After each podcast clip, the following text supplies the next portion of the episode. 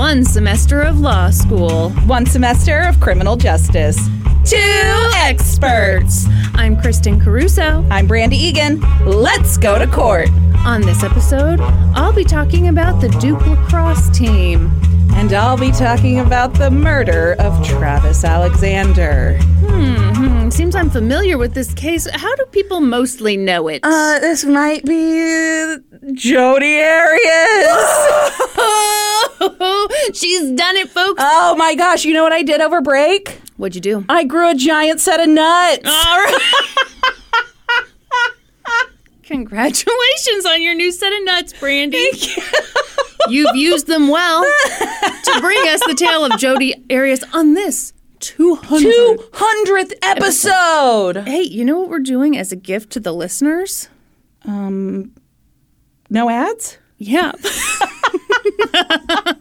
Yes, an ad-free episode. Brandi, don't act like this is a gift to them. Everybody, Brandi, I I dropped the ball, folks. she was. Our I forgot to open this episode up for ad space. So you know what you guys get? No, uh, No ads. Uh, uh, yeah, it's a gift that we thought about ahead of time. a gift that I accidentally gave you. You're welcome. I'm so happy to be back. I'm so excited to be back. We've missed you all so much, except for you, and you know who you are. Mm-hmm. Bitches. you know, like half our audience has anxiety, so you know, like everybody's like, like, oh my gosh, you're talking about me. She's talking about me. She's totally talking about me. I promise I'm not talking about you. or is she? oh, I'm so excited. Oh, Brandi just gave me curtain bangs, oh and I can't stop touching them. So cute. Thank you. Thank you. You look like a like a movie star over there. Oh, yeah. Yeah. you've got these curtain bangs and you've got mm-hmm. this nice fresh red and your mm-hmm. layers are just falling mm-hmm. perfectly. and what about my smoking hot bod? Oh yeah, your bod's hotter than ever. hot bod. I want your bod. bod. Wait, what are those commercials for? Body spray? Yes. Brandi, goddamn it. Bod body spray. That's You right. remember- Okay, so remember the cartoon characters that were on the packaging? Do you remember this? They were like illustrated men Okay. with six pack abs. They seemed real to me, though. Yes. Okay, so I worked at Walgreens when Bod was really popular, Mm-hmm. and one of my managers that I worked with at Walgreens, his name was Matt, and he held up that bottle, and he's like, "If this guy was." A real person, he would not be able to support the top half of his body, and he would just fall over because it came down to such a narrow waist. It was like a triangle man. I've never forgot that. It makes me think of like that's what people always say about Barbie is Barbie Yeah. like yeah. And it's like, oh, unrealistic standard. Well, I guess the men need that too. That's for right. Those two Yeah. years when bod body spray was a thing. Do you remember those commercials? It was just a bunch of shirtless dudes Yeah. playing basketball. Yeah, of course I, want do. bod- and then they'd fuck at the end of the Nobody was fucking at the end of it. Sorry. I always did out- have a wild it imagination. Turns out we did have an ad for Bod body spray. Get your ass back to 2002. Get, Get yourself some Bod body spray. Say promo code LGTC at to no one. Type LGTC into your time machine. It would take you back to 2002 and give you a free puka shell necklace. Oh man, I can't believe you don't know this story. No, I don't know anything about it. Oh, oh, oh. What happens? Uh, Do they win the big game? yeah, this is just a sports story. I've come here to tell you a sports story. Kristin, huge sports fan all of a sudden. Biggest. Whoa, How about that Chiefs game? yeah. Uh huh. Kristin! You know what I thought was going to happen? I thought we were going to lose. And then You're like, oh my gosh, we're gonna win, and then you're like, oh no, we're gonna lose. Do you know what really happened? Okay, so we were we watched it with Kyla and Jay. We were down in their basement. And like, you know, it's a really exciting game for anyone who knows what's happening. Yeah, I died minimum three times. Yeah, and well, I'm glad to have you back. I got up um, to go refresh my beverage. and Kyla was like, You're leaving right now? Like, yeah. yeah, I'm very thirsty. I'm going to have to sit and watch football. I'm going to need a beverage.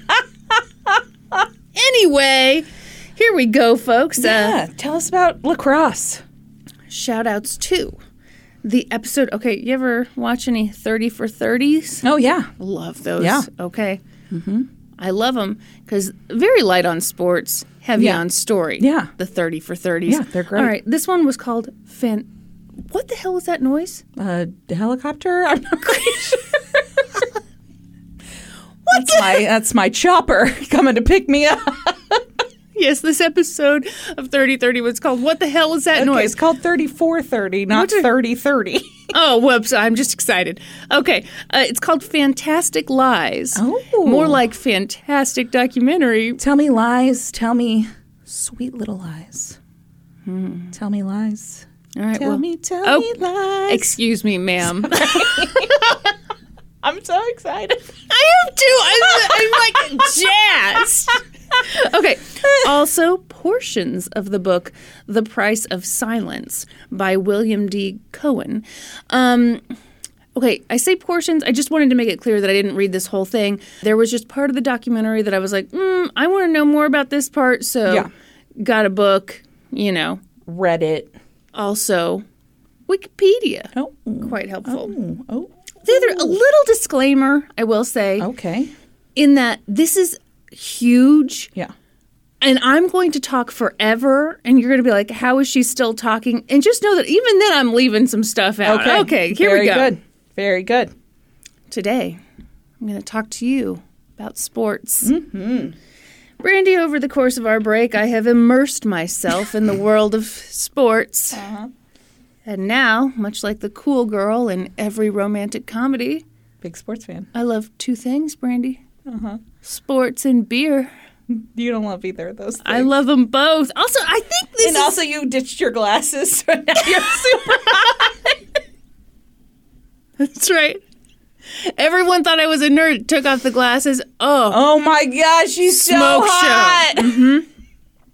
Also, and I think this is kind of unique about me, but I've always tended to be friends with more guys instead of girls. Uh-huh. And I think it's because every girl is jealous of me. Yeah, or you're a bitch. But enough about how cool and chill I am. Picture it. It's 2005, and we're at the national championship men's lacrosse game between Duke University and Johns Hopkins University. Is it John Hopkins or Johns Hopkins? Johns John- Hopkins, Okay, all right. a- I think it's so many. S situation. All right. Well, it had all come down to this. What's the Johns Hopkins mascot? We got Duke Blue Devils mm-hmm. versus the Pocket Protectors. Brady, there are nerds at both those schools. I don't, I don't know what their mascot You is. don't? What? Are you serious? You I, expect to yes.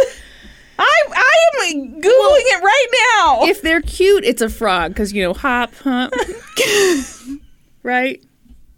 I don't. I'm not seeing. Oh, here we go. They're the Blue Jays. All right. Well, I'm glad you clarified that. A lot of people are unfamiliar with lacrosse, but not me. So I will explain the game to you now. You put on a football jersey, basketball shorts, a cycling helmet, and soccer cleats. Mm-hmm. Then you grab a butterfly net. But instead of using it as God intended, you use the butterfly net to catch and throw a softball. Oh my God, I just hit something. Your mission is to get the softball into the other team's hockey goal. And now you know everything there is to know about That's lacrosse. a, very, a great explanation. You're welcome. I hurt my thumb. I injured myself pretending to play lacrosse. Well think you're gonna seated. make the team. But Brandi, don't let the butterfly nets fool you, okay? The good folks at 30 for 30 did a great job educating me on how this is a tough sport for big, tough athletes. Mm-hmm. and you know what? The Duke lacrosse team no exception. It was just dripping with big, tough dudes, filled to the Ew. brim with a bunch Ew. of thick necked beefcakes. Say dripping with. I'm just quoting from Art, I'm sure. yes, I'm sure that was on the thirty for thirty. Just a fun aside, and this is true. It's going to sound like I'm making this up, but this is true. Right after the documentary showed some people being like, yeah, you know, lacrosse is, you know, big tough boys abound, you know, whatever. They flashed the stats of one of the Duke lacrosse players. Uh huh. I don't mean to intimidate you, but this guy was a startling five foot nine and 175 pounds. Oh. that doesn't sound like a big dude. Then they showed another guy's stats. Ready for this? Yeah. This big boy measured in at 5'11 Uh huh. and a whopping 190 pounds. Oh gosh. you sound like some like little dudes. Like nice tall lanky dudes. Do you think they can drive normal cars?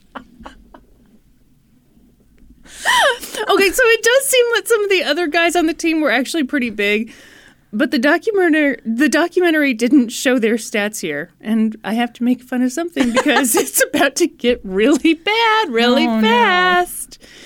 Okay, first off, you'll be devastated to know that Duke lost the 2005 national championship The Blue John Jays won? Mm-hmm. Mm-hmm. Hopkins. Yep. The score was 9 to 8. And if the footage is to be believed, I don't think that both teams had fun because Duke looked devastated. But don't worry. They were going to dust it off and try again. They can dust it off and try oh, again. no. Try again. the following year, they were like, This is our year. We will win the national championship. Nothing can stand in our way. Not a thing. Not one damn thing. Is it bad luck that we keep shouting this? Yes. So you get the idea. The Duke men's lacrosse team had its sights set on a national championship. And there was a good chance they'd get it. I mean, after all, they were a great team. They were going to Duke, the Harvard of the South. and I can say that because I went to the Harvard of Boston. Uh-huh. I wonder if Vandal, Vanderbilt knows Duke's calling itself the Harvard of the South. In the documentary, someone did call it the Harvard of the South. no, they didn't. Yes, they did. For real? Brandi, this is what everyone who goes to a small school anywhere is like. It's the Harvard of the blow, and it's like it's Duke. People know Duke. Yeah, you Duke don't is a big to. name. Yeah, but even still, everything's a dick measuring contest, Brandi. I hate to tell you. For those who are unfamiliar, Duke is located in Durham, North Carolina, and their mascot is the White Devil. Excuse me, Blue Devils. the student population is composed of mostly creamy white elites from the Northeast. Fun fact Duke alumni include one former president. Who is it, Brandi? I have no idea. Richard Nixon. Oh. And four. Tricky Dick, eh? Hey, keep it clean, all right? and 14 living billionaires. Oh. Yay! Uh, the article I read for this was really stupid. It was like, if you want to be a billionaire, you should go to one of these schools. And it's like, oh, this is just where rich people go. That's Yeah, not that's like. not how you become a. Yeah, that's stupid. Anyway. Anyway, Anyway, uh, fun fact about Durham, North Carolina. what's your fun fact about Durham? Michael Peterson lives there. Oh, well, yeah. Mm-hmm. Maybe I should do that case. Yeah, you should definitely do it. Do you have the nuts to cover Michael Peterson? I would die. Brandi, I would die. And you'd get to cover that prosecutor who was like, he was a bisexual! Sorry to anyone who. Has eardrums. Yeah, that would be amazing. Do Well, it. I can't follow up Jodi Arias with Michael Peterson. I do not have the nuts for that. Yes, you do. All the hits. okay, anyway. Yeah, what if I do Jodi Arias, Michael Peterson, Scott Peterson, Drew Peterson. Drew Peterson. I've tried to do Drew Peterson a couple times. What happens? Well, because there's bathtub deaths. and You know how much I love a bathtub death. yeah, you weirdo. You're yeah, And very it's strange. Just, the waters are murky and. oh, her, her. really didn't mean that. you did. oh my god. Just naturally It hilarious. just rolls off the tongue. Okay. So anyway, yeah, if you want to become a millionaire, you go to Duke. That's how that happens. Uh, one alum who was interviewed for the documentary talked about how when he went to Duke, it was surprising when he ran into another Duke student who had a Southern accent. So you get the idea. What? So people came from other places to go to Duke. Yeah. Is that what you're saying? Okay. Well, uh, was that unclear? what's, what's the face? I didn't understand it at first. It's a real thinker. Yeah, it's a pretty sophisticated quote there. Um, so you get the idea. It's a school in the South that attracts students from all over the place. And by all over the place, I mean mostly rich places, you know. Yeah. Okay. And for that reason, the relationship between Duke and Durham has always been a little complicated. Mm-hmm. Durham is a fairly big city, and I know we always make that joke because Norm said it, but this actually is the fourth biggest city in North In North Carolina, Carolina, so it's not a Pretty big city. yeah. It's also very racially diverse. It also has a fair amount of poverty, and around this time, the town gown relations were not good. What are town gown relations? Oh, is that school? The mm-hmm. oh, okay. I've always hated that, but I yeah, mean, I've never heard that phrase. You never heard town gown? No, hmm. I was not a reporter in a college town. So. Well, we can't all live the good life. so, you know, there's racial tension, snooty, snoot, snooty tension, possibly sinus tension. We have no way of knowing. and all of this tension was building. Hang on, I've got to. I've got to enhance my screen here. what does that mean? Zoom in. Yeah. Enhance. Enhance. Enhance. Enhance. Have you ever watched any CSI? Enhance. Yeah. That's what I had to do to my screen. Anyway, so we got tension all around, all amongst us. And then came the night of Monday, March 13th, 2006. It was spring break. Spring break. What's that? Did you ever see that movie Spring Breakers? No. Did mm. anyone see that movie? I mean, obviously you did. Okay. The Duke campus. One person will get that. Yeah. The Duke campus was dead, but the lacrosse team was on campus because they had to be. Something about preparing for games or, you know, some such Sports, bullshit. yeah. Huh. Those butterfly nets won't. Butterfly themselves. Yeah. the captains of the lacrosse team all lived in a house that was owned by the university, located at, okay, it has since been demolished. Um, Is it going to come up if I Google it? Uh, actually, let me Google it for you. I want to control what you see. I want to control who you talk to, what you do, and your finances. This sounds like a toxic relationship. no, no, no. Only I love you. It's located at 610 North Buchanan Boulevard, hmm. Durham, NC. Okay, let me look it up. North Buchanan. Okay. Well, that's not it. it just pulled up this beautiful house. That is not it, I assure you. Zillow, get a hold of yourself. Oh my god. Oh my god. Okay, well now I'm looking at a vacant lot. Boy, I'm so glad I didn't let you do this.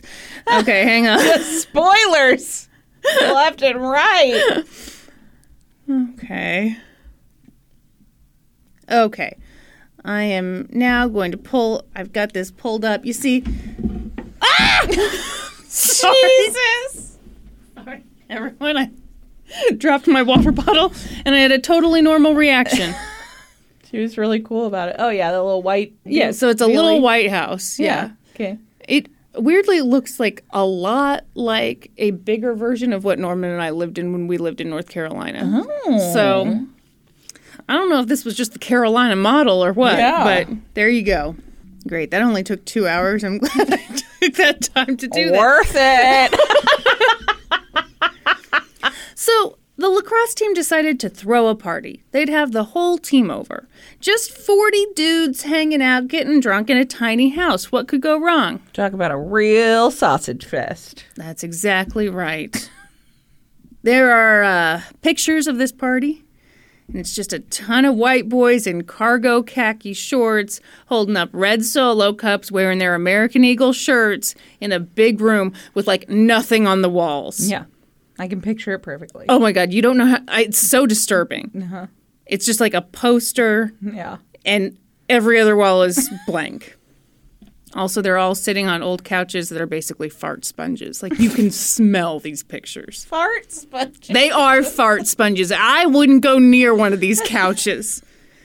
So the drinking started around 3 p.m. with a few guys and grew and grew as the night went on.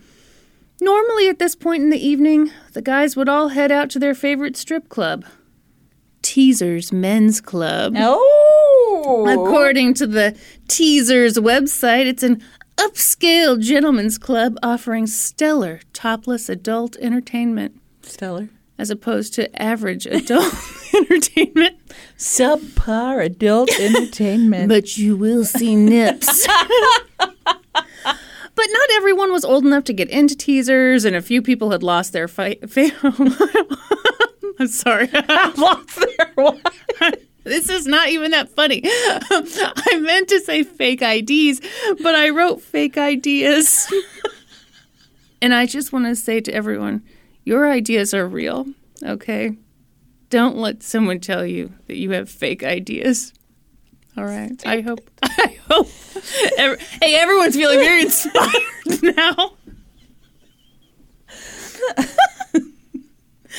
Uh, plus, on spring break, the lacrosse team had an adorable tradition of hiring exotic dancers to come perform for them. So, you know, Oh.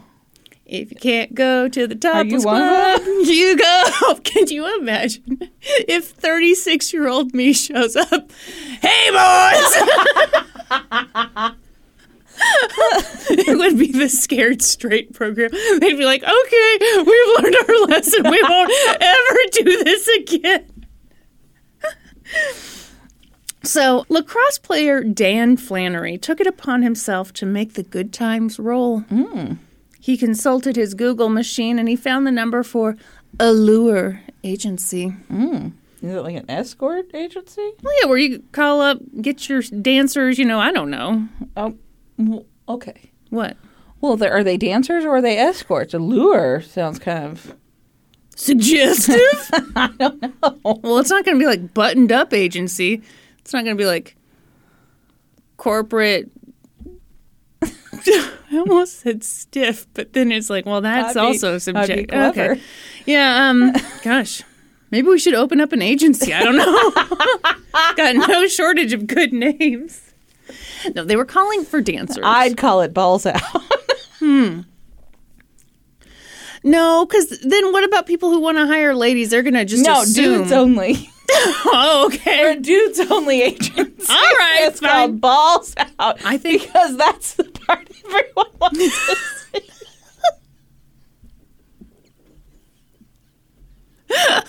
and they were really short.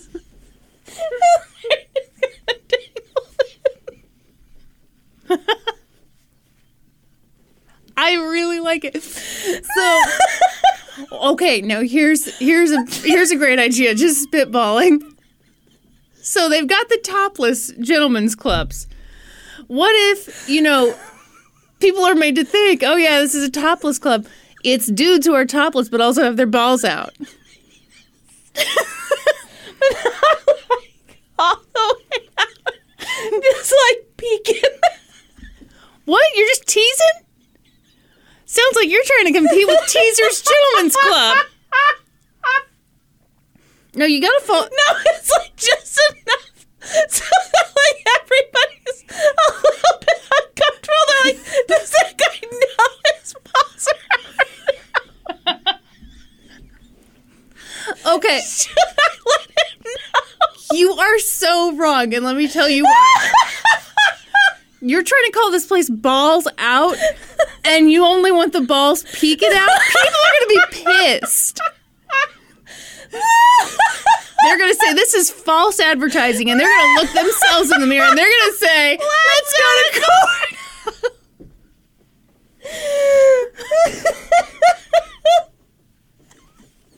so anyway, Dan called the number, spoke to a woman, and told her what they wanted.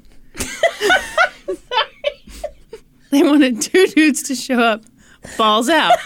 then they show up, it's just a sliver of balls, and they're like, "Excuse me." Yeah. And that's how Brandi went out of business and got into the podcasting game.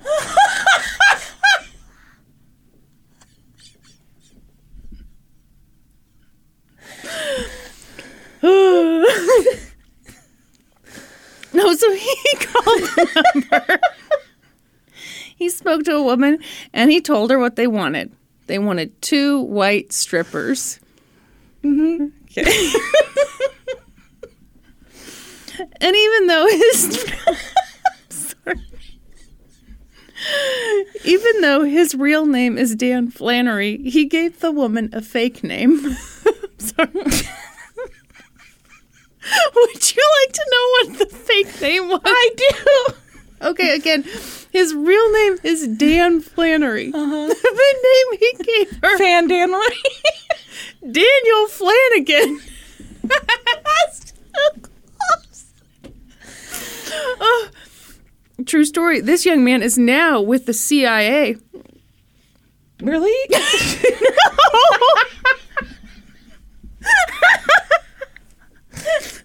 What kind of spy? It's like gives themselves a name that sounds exactly like their real name. Oh.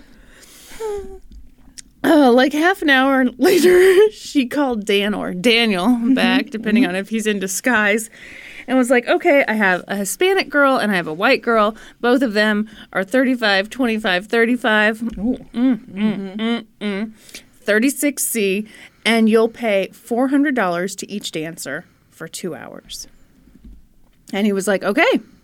And all the guys chipped in 25 bucks, and they were stoked, as anyone is when they're about to see titties. Mm, yeah. One of the dancers that evening was a woman named Kim Roberts. She was 31 and she wasn't white or Hispanic. I realize it seems really weird that race keeps coming up, but I was about to say, don't worry, it's relevant. worry, it's relevant. Worry, it's relevant. Okay. Yes. So she was black and Korean, and she had a young daughter, and she'd been working as an exotic dancer for like six months. Her boss at the agency told her to show up at around 11 for a bachelor party hmm. of roughly 15 guys. Okay, well, that's not what's happening there. Right. Kim felt okay with this arrangement. She knew she'd be paired up with a more experienced dancer, and it sounded like this would be like a pretty tame night with a small group of maybe older guys. Again, it was a Monday night. Yeah. So at around 11, she arrived at the house, but she didn't even stop the car. Just looking out the window, she was like, oh shit, this isn't a bachelor party. This is a Duke party with a ton of young dudes. She circled the block and thought it over and eventually went back to the house. She needed the money. At this point, Dan Flannery met her at her car and talked to her. And, you know, he seemed fine. He kind of put her at ease. You look so uncomfortable, Brandi. a minute ago, we were laughing our balls off. la- we were. We were. Now it's going to get bad. Yeah. well, we had fun. So, you know, he kind of put her at ease, but she did notice that as they were talking, a ton of guys kept coming out of the house to pee on the front lawn. So she's like, ew. Yeah. You know, this is going to suck. Yikes. So she was outside the house waiting for the other dancer to show up, and she waited for like 30 minutes, and the police drove by a few times, and Kim got nervous because she had a warrant out for her arrest because she'd missed a meeting with her parole officer. So she's like, ugh, I should probably go inside the house just to kind of be safe. This whole time, there was a fair amount of talk about race. Which is good. We should we should all talk about race, right? Mm. Yeah. I mentioned, the guys had requested two white dancers, which I didn't know you could make. Uh, okay, anyway. Yeah. Um, and we're told they'd get a Hispanic dancer and a white dancer. And even though Kim isn't Hispanic, she's black and Korean. They were like, well, she's the Hispanic one. I guess the other one will be white. Okay. I know. I know. So they waited and waited, and finally the second dancer arrived. It was Crystal Mangum. Crystal was a single mom to two young children, and she was a student at North Carolina Central University in Durham, and she's black. She'd been dropped off by a friend, and according to the guys, she appeared to be on something. She had trouble walking, she couldn't talk very clearly. Uh, Crystal later admitted that she'd had one or two beers and a muscle relaxer before she showed up at the party. But, you know, for what it's worth, she and Kim talked for a while and they talked about their kids and their work. And Kim said that it was just like a normal conversation. It didn't set off any alarm bells. So both dancers were at the house ready to do their thing. All the guys gathered in the living room of the house, and Dan made an announcement before the women came in. Here's what he said Hey, both girls are here, and they're chocolate. oh God. Yep. Apparently, there's like, okay, I didn't write this part down, but there's like one black guy on the lacrosse team. God, that's got to be fun. And he was like, hey, you know, all right, you know, it's fine. And someone else was like, yeah, as long as we're seeing vaginas. I don't know. I really I doubt he said vaginas. Yeah. But, you know. Hey, as long as there's vulva here, we're good. I'm ready to see pubes. and you know what? The colors may be different of our pubes, but they're all curly just the same, and I think that's really great. Brandi, you were racist before this, but then you heard that and you're like, oh my gosh. Our pubes Our are all pubes are all curly. the same. How great. So, meanwhile, Kim and Crystal were in the bathroom getting into costume and talking about their performance, and they came out and began to dance.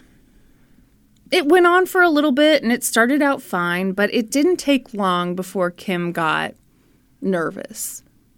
There were a lot of guys there. Oh, God. It was just. Yeah, sounds terrible. It sounds terrifying, terrible. Yeah. No, thank you. They weren't being super respectful, and she and Crystal were the only women in sight. At one point, one lacrosse player recalled that his teammate Peter Lamad asked Kim if she put objects up her vagina. And Kim, who is awesome, said something like, I'd put your dick in me, but you're not big enough. Ah! Peter responded really well to that, as men often do. right. He grabbed a broomstick and said, Would this do? Oh Jesus. Yeah. So player Matt Zash remembers this a little differently. He said that Peter Lamad had asked the women if they'd brought any sex toys, and Kim had said something like, What's wrong, white boy? Is your dick too small? Which, again, awesome. Very good. to which Peter Lamad grabbed the broomstick and said, Here, you can use this, and I'm going to shove this up you. Oh my gosh. So, you know, two slightly different stories. Either way, he's a giant douche. Yeah. And Kim was having none of it. She was super Yeah. uncomfortable. And she's like, nope, show's over. You guys aren't being here." respectful. We're Yeah. done. But this created some chaos. Kim and Crystal went into another room and shut the door. But Kim says Crystal didn't want to leave. She thought if they stayed, they could maybe make more money. But Kim was done. There were too many guys there. She didn't like the vibe. They weren't being respectful. They needed to go. Mm-hmm. In the meantime, some of the guys tried to get the women to stay. But once it became clear that the women were going to leave, some of the guys got mad. They thought they'd been hustled because the women had stripped for like just a few minutes. Some of them wanted their money back. Some of them, hilariously, wanted to call the police. Okay. Yeah, okay. One of you just threatened to shove a broomstick up a woman. Yeah. Um, like half of you are underage, drunk as skunks. Yeah. Call the police, please. Yeah. some of the guys tried to haggle with the women to get some of the money back. I, I know. Yeah. And finally, according to one guy, they paid them $100 just to leave. Okay, whatever. Who knows? Okay. It- this just sounds like such a mess. So the women started to leave, and Kim got in, into her car, but, you know, she and Crystal had arrived separately, and Crystal had been dropped off. And she didn't feel right leaving Crystal behind Yeah. with all these dudes. Particularly because over the course of the night, you know, the guys had been douchebags, but Crystal had gotten more and more out of it. Mm-hmm. By this point, Crystal was passed out, half naked, on the back porch of the house. Oh my gosh. So Kim's like, okay, well, I can't leave her behind. So she needed to get her to get her a ride home. So lacrosse player Kevin Coleman went over to Crystal where she was passed out on the porch and took a picture of her and then helped get her into Kim's car. And the picture was for. I assume, mm, well, you know what? hopefully, I'll remember to talk more about this picture later. Okay. But anyway, Okay. So he took a picture. Mm-hmm.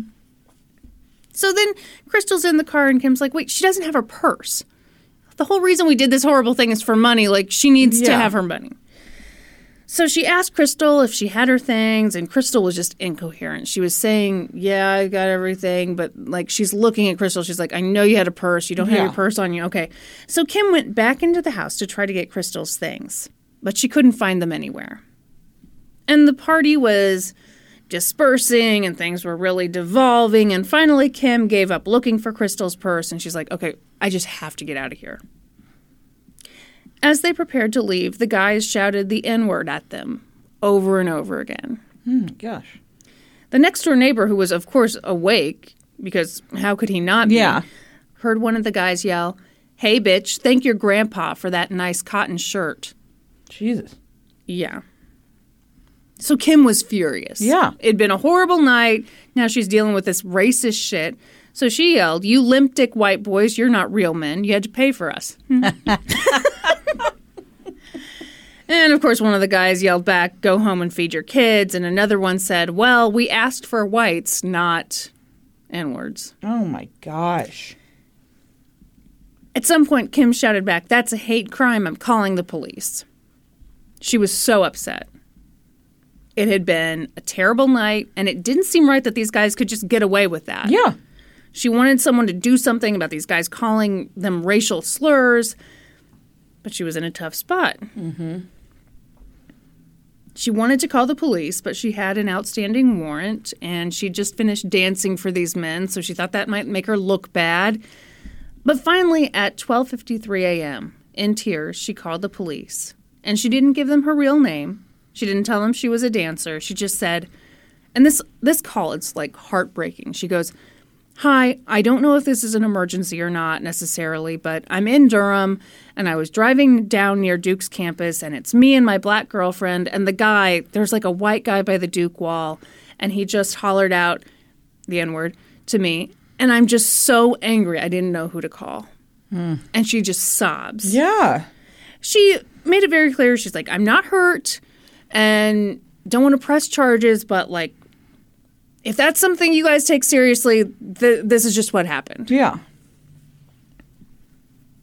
so now you know she's made this call. She's got crystal in the seat next to her but she didn't know crystal's real name. Mm-hmm. She didn't know where crystal lived and crystal was out of it. Mm-hmm. Totally out of it. So Kim tried calling her boss to get Crystal's address, but the boss wasn't any help. So Kim's like, well, fuck. What do I do? What would you do? Mm, I just take her to my house. Yeah, maybe. Yeah. Uh huh. And let her sober up. Yeah.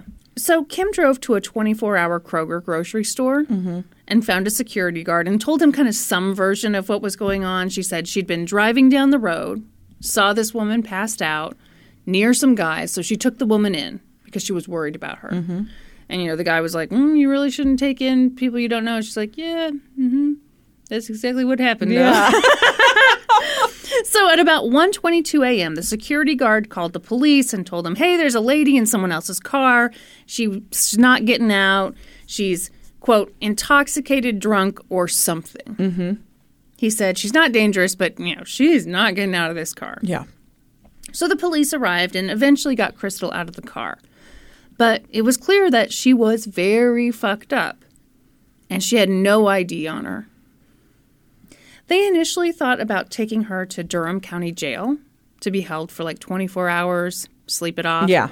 But instead, they took her to Durham Center Access, which is like a halfway house slash emergency room, which I didn't know was a thing. But Yeah, anyway, um, because it appears one of the officers thought Crystal was a danger to herself or others. Mm-hmm.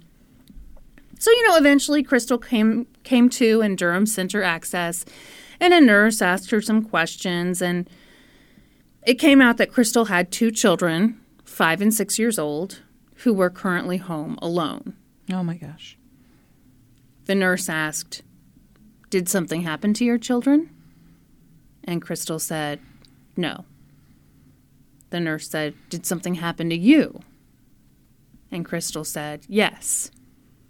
And the nurse said, Were you raped? And Crystal nodded. So, what? Okay.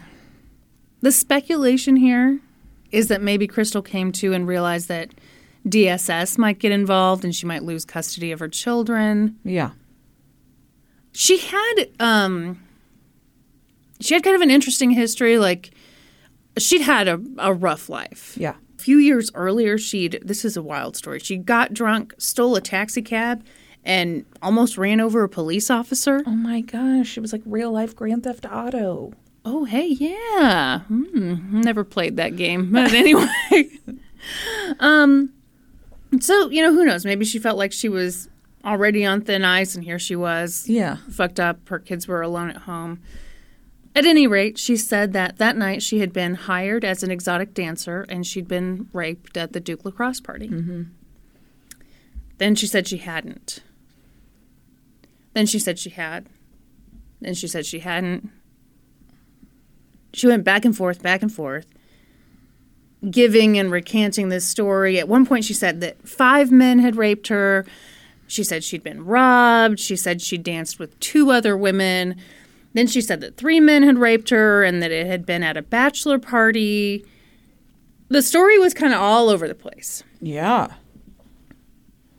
And three days after the party, lacrosse co captain Dave Evans woke up from a nap at 610 North Buchanan to find 10 police officers in his living room with a search warrant.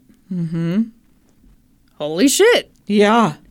He and the other guys fully cooperated. They talked to the officers, told them their version of what happened, said, sure, yeah, we'll come in later to give DNA samples. The guys weren't worried. They hadn't raped anybody. They'd been total douche canoes, but Yeah. that's not a crime. Yeah.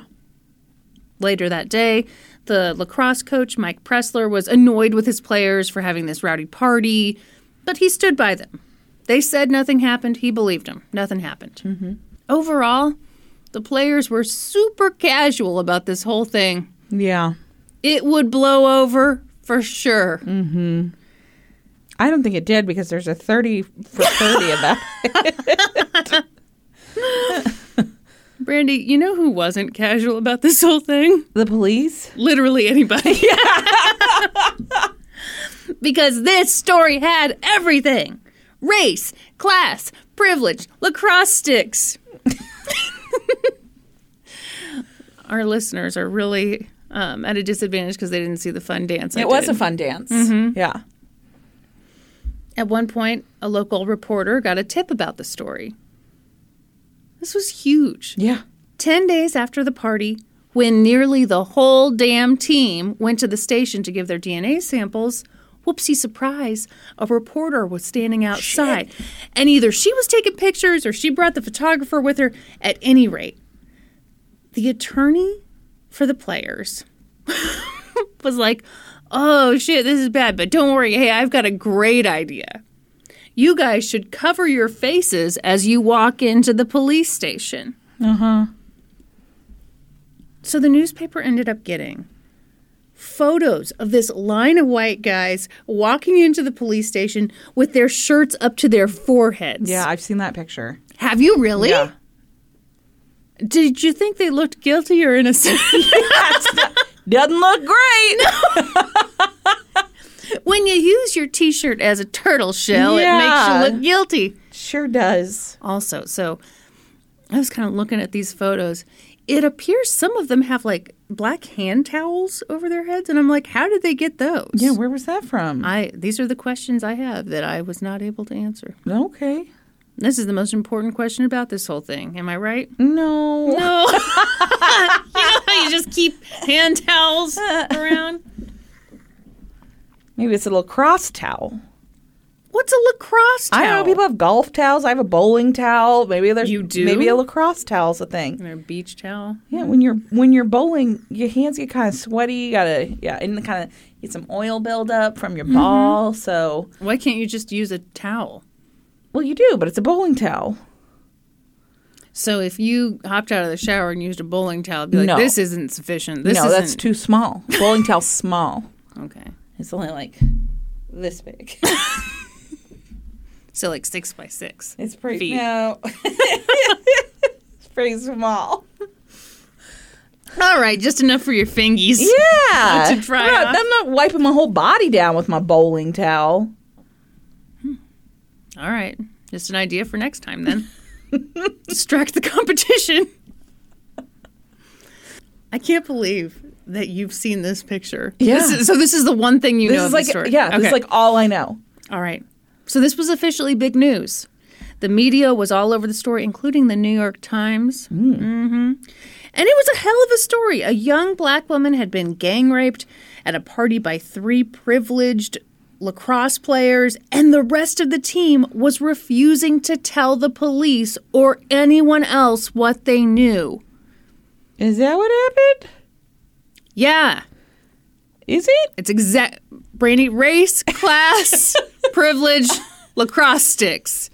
I mean, I think some real douchey stuff happened at that party, but yeah.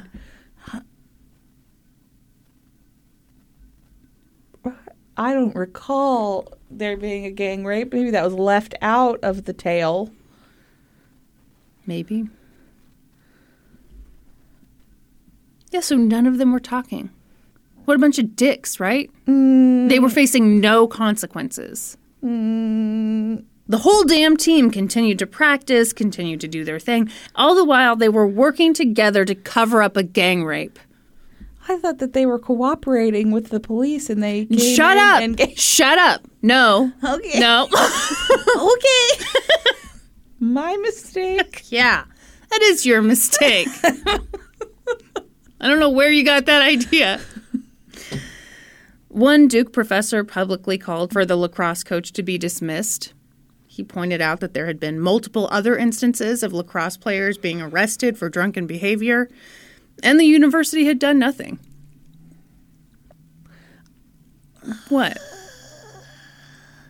I mean, this story's really gotten some legs, and people are really jumping to conclusions before there's been much of an investigation here, it sounds like. To be fair, it all sounds like it could be so true. Absolutely. right? I mean, this is the kind of thing we know this shit happens. Absolutely. And so here we get this story, and it's like, yep, Yep. there we go. Uh-huh. Okay, the, I hated this part because I hate the word quiver. But um, in the New York, Where's that going? hold on, what? in the documentary, the reporter from the New York Times, like who was interviewed, was like, you know, this is the kind of story that makes a journalist quiver. You know, it's all the stuff we know Oh, yeah, happens like coming. To. I know, right? Gross, quick quivering around me. Yeah, exactly. I don't like to be titillated either. Mm. And yet, I want to open up balls out with you. Boy, that's a thinker, isn't it? It does. It sounds titillating. Just the idea of it Makes me quiver. make me quiver. that could be our tagline. That's right. All right. So, you know, women on campus were understandably upset. Had this really happened? And if so, what was the university going to do about it? What was anyone going to do about it? Had Enter. it, had it really happened though? Brandi, would you shut the fudge up? Obviously, it had happened. Okay. Enter the hero of this story, District Attorney Mike Nifong. Nifong. Nifong, yeah. Oh, I love that name. Do you? Yes. All right, well, good, because you like the hero of the story, so Is this guy- awesome. Is this guy going to turn out to be a bad guy? Mike was in an interesting position. I don't Brandi. like how you didn't answer that question. He had spent his whole professional career working as a prosecutor. He had the experience to take this case forward. He was super well respected, and he'd tried more than 300 felony cases. He'd recently been appointed district attorney by the governor. But it was kind of like a placeholder thing. You know, he hadn't. Earned it. Right. He didn't run for it. Right. He wasn't voted in. Sure. He was appointed. But here's the thing Mike really wanted to keep being district attorney. Like, he'd do anything to keep being district attorney. Like make an example of these white guys at Duke who were accused of raping a black woman. Here's the problem, Brandi. The primaries were coming up, and it didn't look like our buddy Nifong here had a shot in hell. And then this case fell into his lap. And um coincidentally, because he just loves justice. Voting for Nifong can't be wrong. See, it's good. It's a good name. Yeah, um, I think his posters were like, let's keep Nifong, which is not, That's not catchy. well. we'll see if he needs a new campaign manager. so, you know, he loves justice. So he really wanted to do right by this oh, case, no. and he was very willing to talk to the media about it. Oh no. Like, always available to the media, whenever, day or night, whenever they wanted to talk. I don't think this is good. Man, Mike Nifong made for such a good interview, too. He was certain that this crime had occurred, and he was super pissed because the Duke lacrosse team was not cooperating with investigators. Mike did great in these interviews. He was confident and disgusted about what had happened. And he wasn't the only one. Everyone was appalled by this story. Yeah, it's terrible. Yes, If it happened. I remember when this story happened. We talked about it in one of my classes, and we were all just like, oh, so disgusted that these privileged men were banding together and not talking. Has anybody talked to uh Kim, Kim? interesting. You should ask that. I'm gonna go with no.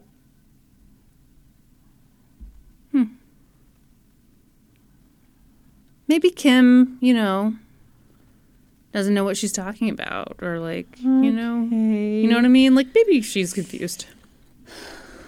I have real weird feelings. So, you know, everyone's appalled. We're all appalled.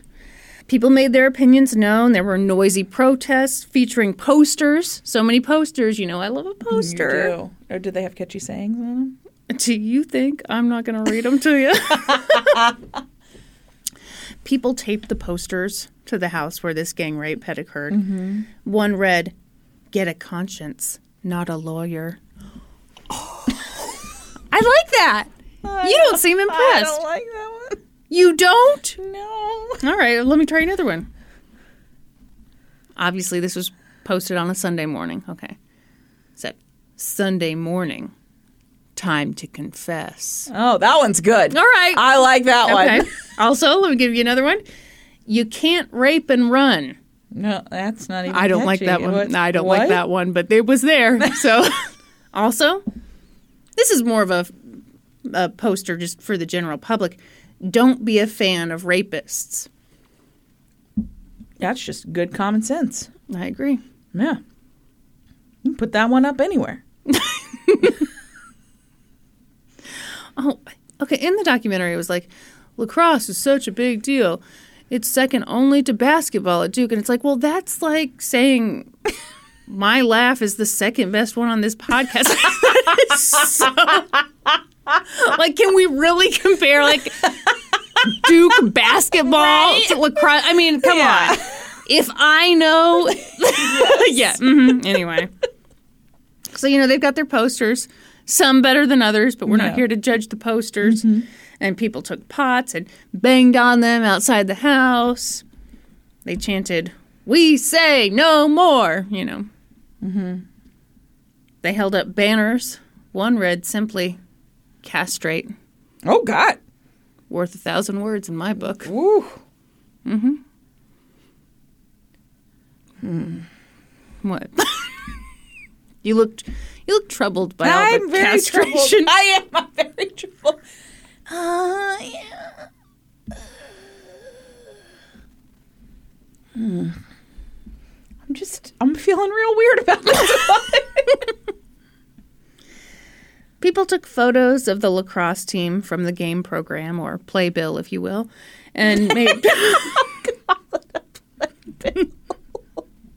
and made posters of the photos. Across the top of the posters, in all caps, they'd written, "Please come forward." Lacrosse coach Mike Pressler's house was also a gathering place for protesters. People put signs up on his house. One read, Do your duty, turn them in. Another read, Rapist lover, which is weird because rape has nothing to do with making love. Oh, wait, I get it.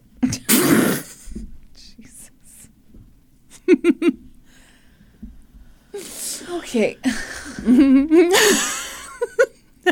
Yeah. Um, were there three specific suspects named at this time, or was it just like we know three of you were involved and you're all covering it up together?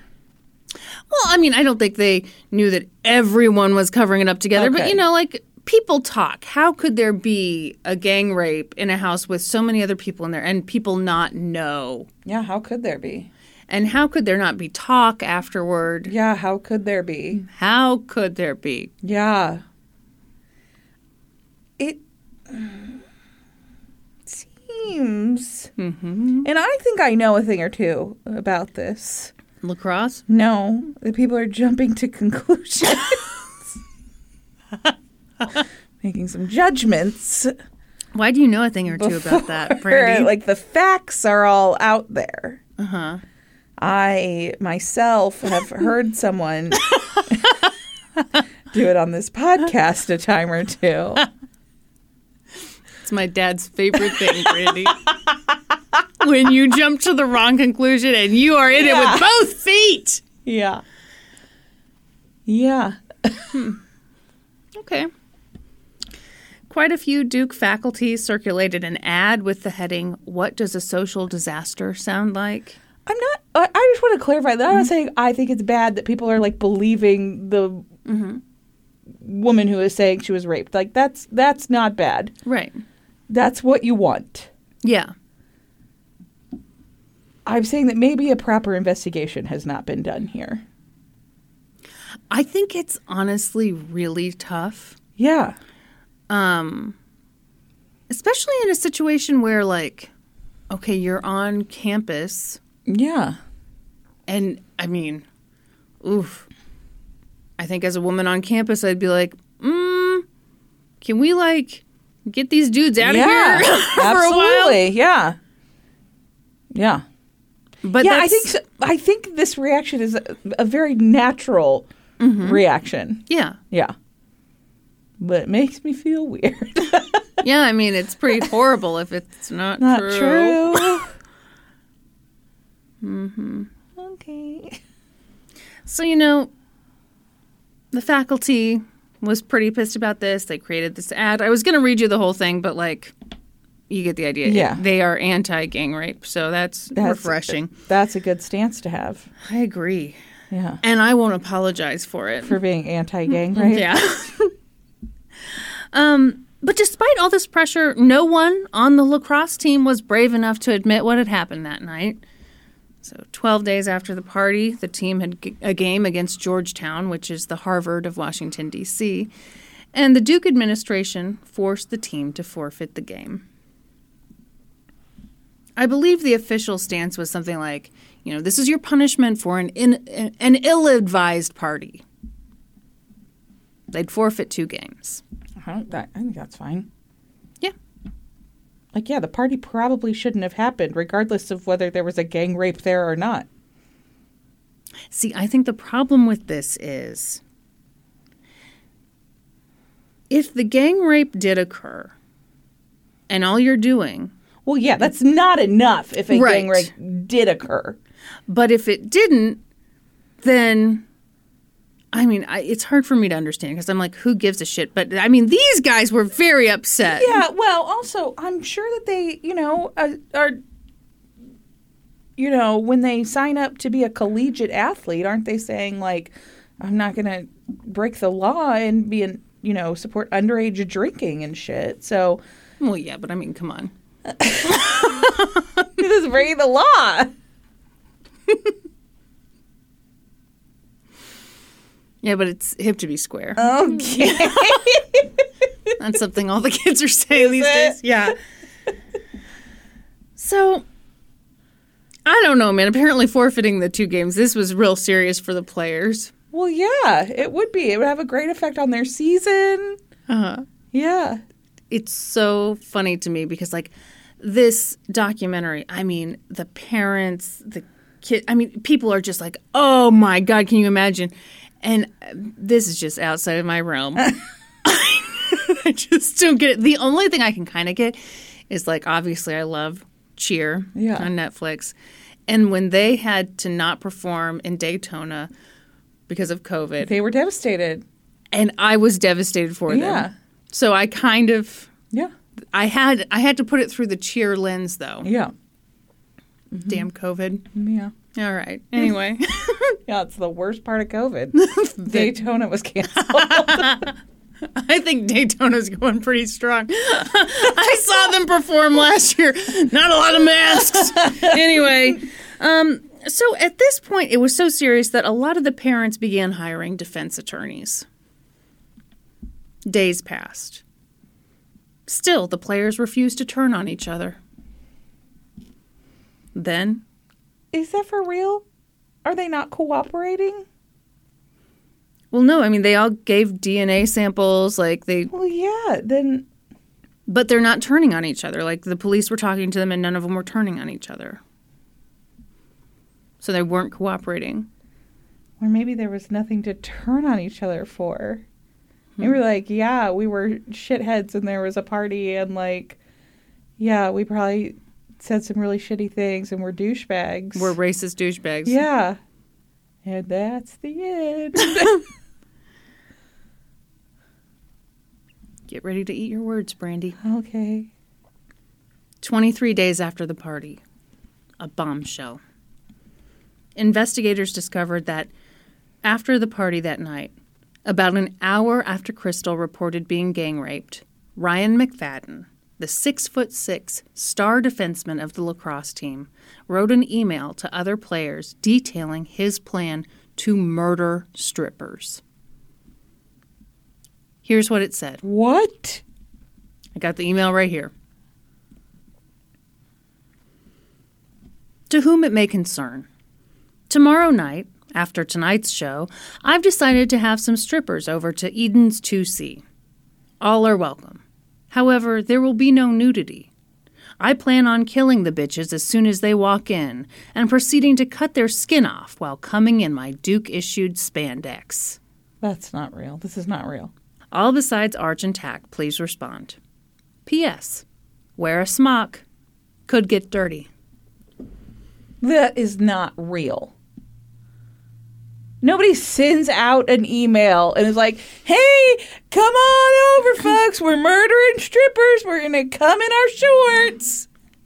In the Duke issued. I'm sorry, come in our Duke issued shorts. Is this planted evidence? Hmm. Is this fabricated evidence?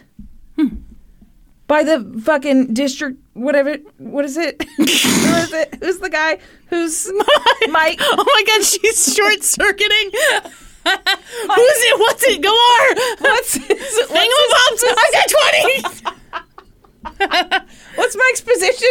He's district attorney. District attorney. Did the district attorney write this email? Brandi, this is a real email. No, it's not. No, it is. It is a real email, not planted. No. I swear to God, this is a real email. What do you What do you make of this? Well, that guy's a fucking idiot. Okay, so it was a sickening email. Everyone lost their shit. The media reported the shit out of this story. Ryan, of course, received death threats. He was suspended immediately. I mean, this was horrifying. First, they gang raped an exotic dancer, and then their next plan was to murder exotic dancers. what? So, you know, everybody's just freaking out because it's such a terrible, disgusting email, obviously. Yeah. But at the Duke student newspaper office, they were reading this email, and somebody goes, Wait a minute, isn't this from American Psycho? it was. Oh my god. So the lacrosse team had made a bunch of inside jokes based on American Psycho. And so the whole email had been a joke, a bad joke, Yeah. um, but made so much worse in light of all that had happened. yeah. It looked really, really bad. Yeah. At this point, Coach Mike Pressler was forced to resign, and the rest of the lacrosse season was canceled. Yeah. If anyone had doubted the lacrosse players' guilt, they weren't. Yeah, that's out the window now. Yeah, these guys are sick fucks, Yeah. right? But still, none of them had been charged because none of them were talking. Also, because Kim couldn't really back up Crystal's story, but that's neither here nor there. So just Well, I actually think that's very important. What's No. Kim saying? Okay, so this is what drove me a little crazy about the documentary. Kim was not interviewed. I don't know if they didn't, and they didn't really cover that side of it at all. But that was my kind of big thing. I was like, that's a huge thing. so the book went into detail about you know Kim's mm-hmm. side, and I think that's really big. That she was saying, no, we we weren't separated from one another. Yeah. Uh, And obviously, it was a bad night. Bad Yeah. things happened. yes. And who knows? I mean, maybe something else happened to Crystal that day. I don't know. But it doesn't seem to be this. Yeah. But you know, none of that mattered, okay? Because soon the DNA would reveal all. And 28 days after the party, the DNA report came out. Oh shit, none of the Duke lacrosse players' DNA had been found on Crystal. Uh, that's Yeah. too bad. That's weird. That's we should just throw that in the trash so nobody sees that. So, you know, by this point, the players' defense attorneys had all banded together to form the Hall of Super Best Friends, and they were like, okay, there's no DNA evidence to support this gang rape claim. District Attorney, are you going to drop the charges? Are you going to drop all this? Sorry, no one had been charged yet, but you know what yeah, I yeah, mean. yeah. Drop the investigation. Like, yeah, clear the good names of these white douchebags. Sorry. I mean, we know they're douchebags. Like, that is not Yeah. up for debate. Yeah, I agree. But it doesn't really sound like they gang raped anyone. Yeah. At a press conference, Mike Nifong said, For most of the years I've been doing this, we didn't have DNA. We had to deal with sexual assault cases the good old fashioned way. Witnesses got on the stand and told what happened to them. not a good take, Mike. Okay, so this drives me crazy for a number of reasons. You know, obviously, if a rapist wears a condom, you know, like there can be rape cases where there's not DNA present. Yes. But to say for most of the years I've been doing this, we didn't have DNA. Well, no, that's because you couldn't test for it like back then. Yeah. That's not the same as like we ran the tests and we didn't find Yeah. anything. So, you know, Mike's case was kind of in the shitter, but he really wanted to keep being district attorney. You have no idea how fun it is to be district attorney. It's the best. You got to keep that job no matter the costs. So, what if they didn't have DNA? DNA, schmeana. That's what I say. They had photo lineups. And not just any photo lineups, special photo lineups. Of only Duke lacrosse players. Uh huh. Yeah. yeah, that sounds great. Yeah, so this violated the Durham Police Department's rules for photo lineups. You're obviously supposed to put in Yeah. filler people. Yeah. You know, I don't know, picture Bert and Ernie in there. I don't know. Something. But no, only Duke lacrosse players were in these lineups. And the police told Crystal before she looked at them that she'd only be looking at Duke lacrosse players. Mm-hmm, great. So this is a Can't pick a wrong one. yeah. From those lineups, she picked two guys Colin Finnerty and Reed Seligmann. And they were both arrested. She couldn't identify the third guy, so DA Mike Nifong went back to that pesky DNA. Surely there had to be some DNA from a Duke lacrosse player on Crystal. What about dino DNA? That's enough. At this point, Mike hired a private lab called DNA Security to do additional testing. He was hoping that this private lab would be able to find DNA that the state crime lab had missed. Why the hell are you looking at me like that?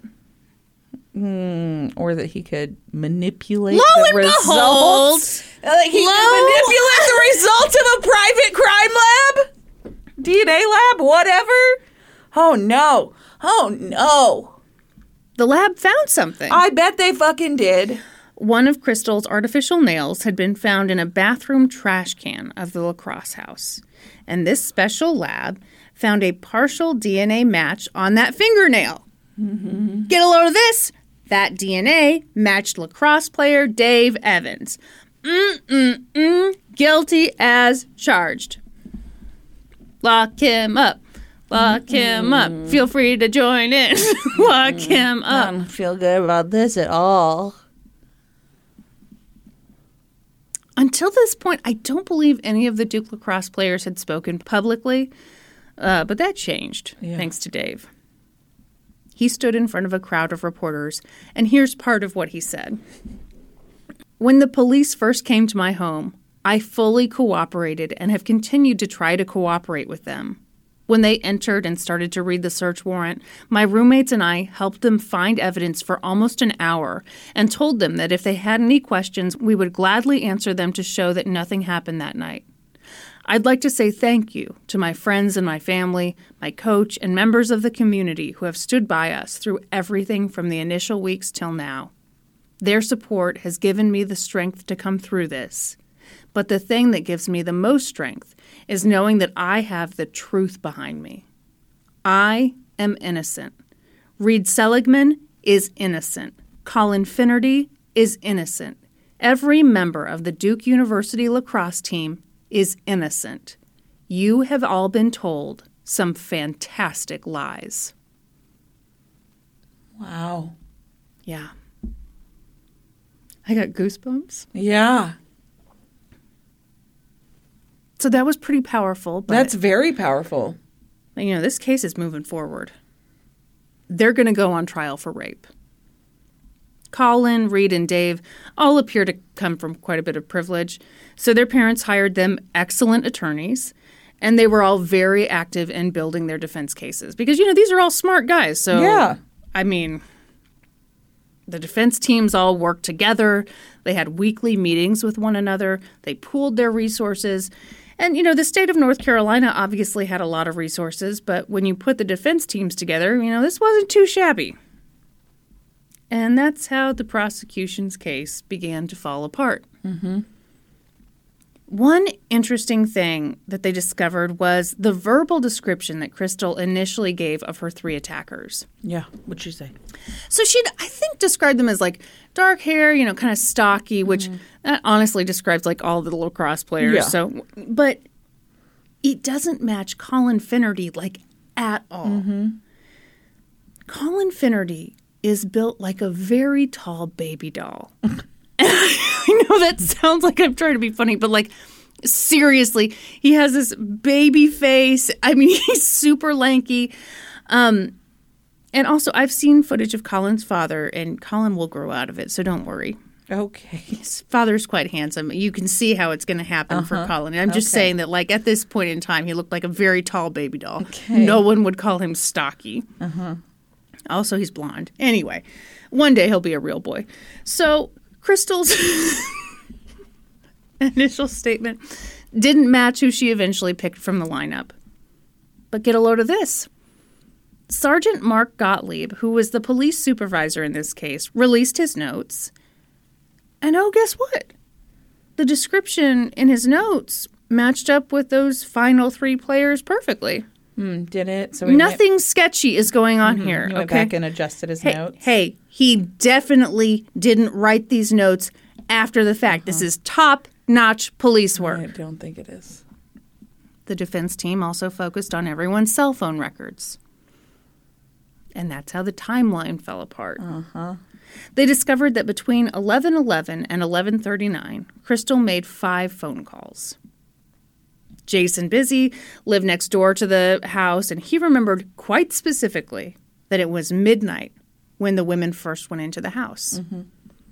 Reed was on his phone from 1206 to 1214, after which point he and a friend got in a cab and went to an ATM. There's footage of this. It's not up for debate. Yeah. Colin made a phone call at 1222, another phone call at 1224. Dave made a call at 1129 and another call from 1234 to 1250. At 1226, Crystal made a call to the voicemail box of her escort service.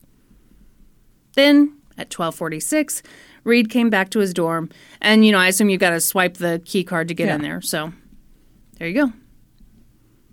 This is all much easier to visualize when you're looking at the fun little time chart in the documentary. Yeah. But the bottom line is when you put all of this together, these four people didn't even have 10 minutes Yeah. when they could have been alone together. Mm-hmm. But there were other things that stood out about the investigation. District Attorney Mike Nifong had told the police that he would be in charge of the investigation. You know, that was a little odd. Yeah.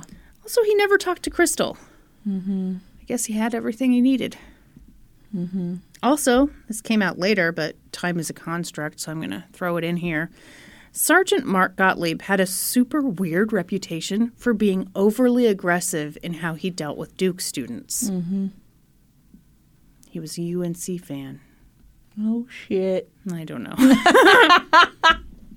so the defense teams kept working together, and yay, hooray! Mike Nif- Nifong won the primary election. Brandi, you don't seem happy for I'm him. not. You applaud when things go all right. well. All right. And If you want to be wrong, vote for Nifong. oh, uh oh, Change my slogan. your campaign manager has turned against you, Mike. Sorry. right. So you know, good guys are winning. Mike's gonna probably get back in office. yes, he's fabricating evidence and How dare you? You are gross. this attorney, Brad Bannon, who was on the defense team for Dave Evans and has the cutest little baby face you ever did see, really gives Colin a run for his money, knew that he had to look into this DNA evidence. This was the only thing tying his client to this rape, and the whole thing seemed fishy. How had the state crime lab and the private lab come up with such different conclusions? Well, see what happened Mm-hmm. was the private lab was given evidence that had been tampered with by Mike Nifong. Not quite, Okay. but I like where your head's at.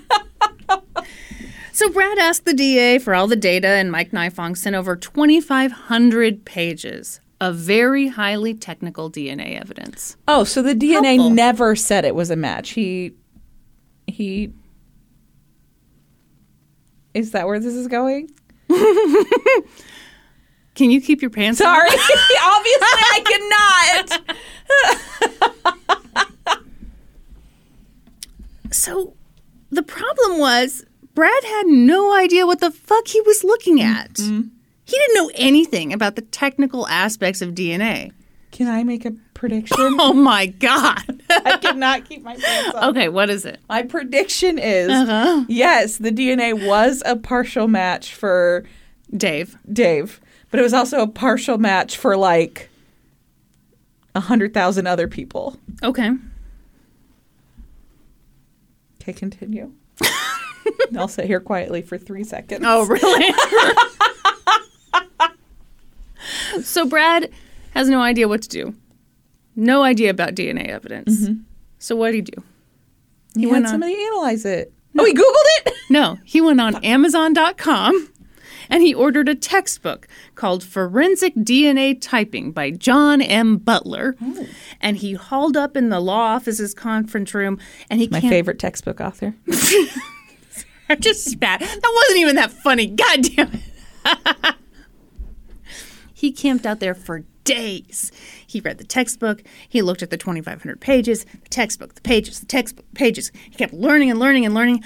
I assume he ate a lot of takeout, you know? Yeah. Oh, yeah. I'm picturing, picturing like a montage Yeah. in a movie. Yeah. Yeah. Just like and it's always the Chinese food. yeah. containers. It's just the containers are just around him everywhere. There's also balled up paper. his tie's Yeah. so loose. Yeah. At one point, it's just off. Uh-huh. One point, his balls are out. I'm sorry. No, that's just that's a our- different that's a idea. different- yes. Yeah. Okay. so he kept learning and learning and studying and studying, and he was finally starting to understand some of it. And at this point, he noticed that on some of the graphs, someone had made little handwritten notes on the top of the page. One note that he saw a few times read, does not match, and a series of numbers. He discovered that those numbers corresponded to the Duke lacrosse players. Yada, yada, yada. Brad discovered that the labs had found between 7 and 11 different traces of male DNA on Crystal, and none of it had matched any of the Duke lacrosse players. Oh my gosh. Strange that the DA never mentioned this. Yeah. But Brad noticed other things too. On one of the pages, somebody had written, could be BM, meaning this could be a bunch of shit. That was dumb. Get it? Bowel, Bowel movement. We all mm-hmm. got it. Mm-hmm. No, some people didn't get it, and now they are laughing. no, what what he thinks this probably means is could be Brian Meehan, who's the lab director. Oh. I hate Contaminated evidence. right. Yeah. Accidentally, you know, Yeah. oops, mm-hmm. fudge stripes, as they say in the biz. Yeah, he forgot to The DNA put biz. a glove on before he was handling precious DNA. I hate to play favorites, but this guy, Jim Cooney, was one of the defense lawyers, and he was very sassy, and he wore a beautiful yellow tie. And he had a big part in the documentary, and he had a huge smile on his face when he summed this part up. Was he it said, silk? His sassiness No. or the tie? The tie. I don't know. I didn't feel his material, Brandi. was it kind of shiny? I mean, yeah. Yeah, I bet it was a silk tie. All right. What? Do you, okay, what do you say? Jesus Christ. he said, So a PhD doing everything he can not to contaminate the DNA leaves more DNA in the rape kit than the entire Duke lacrosse team put together. Oh shit! Oh shit. Sassy Jim being sassy. um, Brad isn't quite as sassy as Jim, so he just looked at the camera and he said, I don't think Dr. Meehan was at the party that night. no, I think that's really fucking sassy. it was good. he said it was such a straight face. I love that. So this DNA stuff was huge. Not only because there was all this other male DNA present, but because Mike Nifong had uh, maybe possibly tried to cover everything up. Yeah, and it had excluded all of the Duke lacrosse players. Excluded them. What the hell was going on here? At this point, Prosecutorial misconduct. God damn. oh, at this, you know what? This is why it's so great when you take the wrong tactic. Because you're so, so excited when you're on the right side of it. it's like I just want to burst that damn bubble. At this point, it was time for a scheduling hearing. And even though these things aren't typically a big deal, this story was huge, so the courtroom was packed. And the attorneys all met with the judge in chambers ahead of time to talk about this shit with all the DNA. And District Attorney Mike Nifong was as innocent and helpful as he could be. He was like, oh, the first I'd ever heard of any issues with the DNA was when I got the defense's motion a few days ago. Bull fucking shit, Nifong. Well, that is the first time he got it. And, you know, he told the judge, hey, because of the defense's motion, I took it upon Nifong is always wrong. I took it upon myself to call up my expert, uh, Mr. BM, Brian Meehan. And that expert is here today, ready to be questioned. and he said he was at the Duke party. Sassy lawyer Jim couldn't help but tip his hat to Mike Nifong. Looking back, Jim said, It was a brilliant move. We hadn't come prepared to mm-hmm. cross examine a DNA expert Yeah. about DNA. We had no idea he was going to be there. oh shit. So the defense teams all huddled up, and most of them wanted to play it safe. They wanted to ask the judge for more time, but Joe Cheshire, our buddy Brad's boss, was Great like, smile. "What? Like a Cheshire cat?" Okay, I'm sorry. It took a second. he, um, you couldn't see him actually. It was just a face in the courtroom, and that was distracting. Yes. But hey, what can you do? so Joe was like, "No, we have to act now. We've got this momentum. We have to use it." He said, "We are going to question him today, and by we, I mean you, Brad." Yeah. And poor baby-faced Brad freaked the fuck out. Yeah. All the national media was watching him. And yes, he'd studied his ass off with a book he got off Amazon, but he was totally unprepared to cross examine a DNA expert. Of course he was.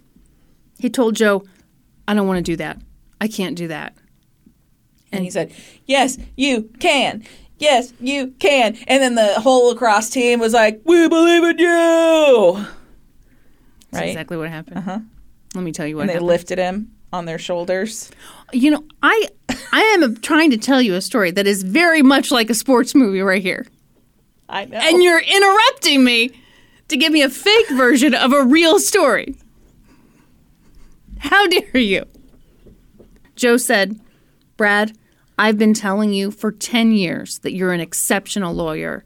You are different. You are a great lawyer, and you are prepared to do this. You do know it. You don't need any more time. You can do it, and you can do it great, and you will do it great. And Brad was just like, oh, just got a pep talk from the head coach. You know, he's Yeah. like, oh my God, okay. and he slapped him on the ass. And Brad's balls were still out. So it kind of like, it did sting. But you know, you're in the moment, you're Yeah. moving, you're grooving, you can't uh-huh. complain. yeah. So Brad took the lead on cross examining Dr. Meehan. What? How did it go? I'm so excited. I'm about to tell you. so excited. It started off slow, and that's how I'll start this off. yeah. You gotta speed it up. I can't handle it. So they went through each one of the electro charts, you know, whatever Uh-huh. yeah. the fuck, one by one. And Sassy Jim claims that within like 10 or 15 minutes of questioning, it became very clear that, quote, Brad knew what the hell he was talking about. Brad basically took Brian through every sketchy chart and asked him three questions Is there multiple male DNA on there? Of course, the answer was yes. Yes. Does it not match anyone on the Duke lacrosse team? Which is a confusing way of wording. That is a it. very weird way to phrase it. So Brian said, That's correct. And he said, Was it not included in your report? Yes. Oh. Oh. As Joe put it, Brad ate Meehan alive. Oh shit.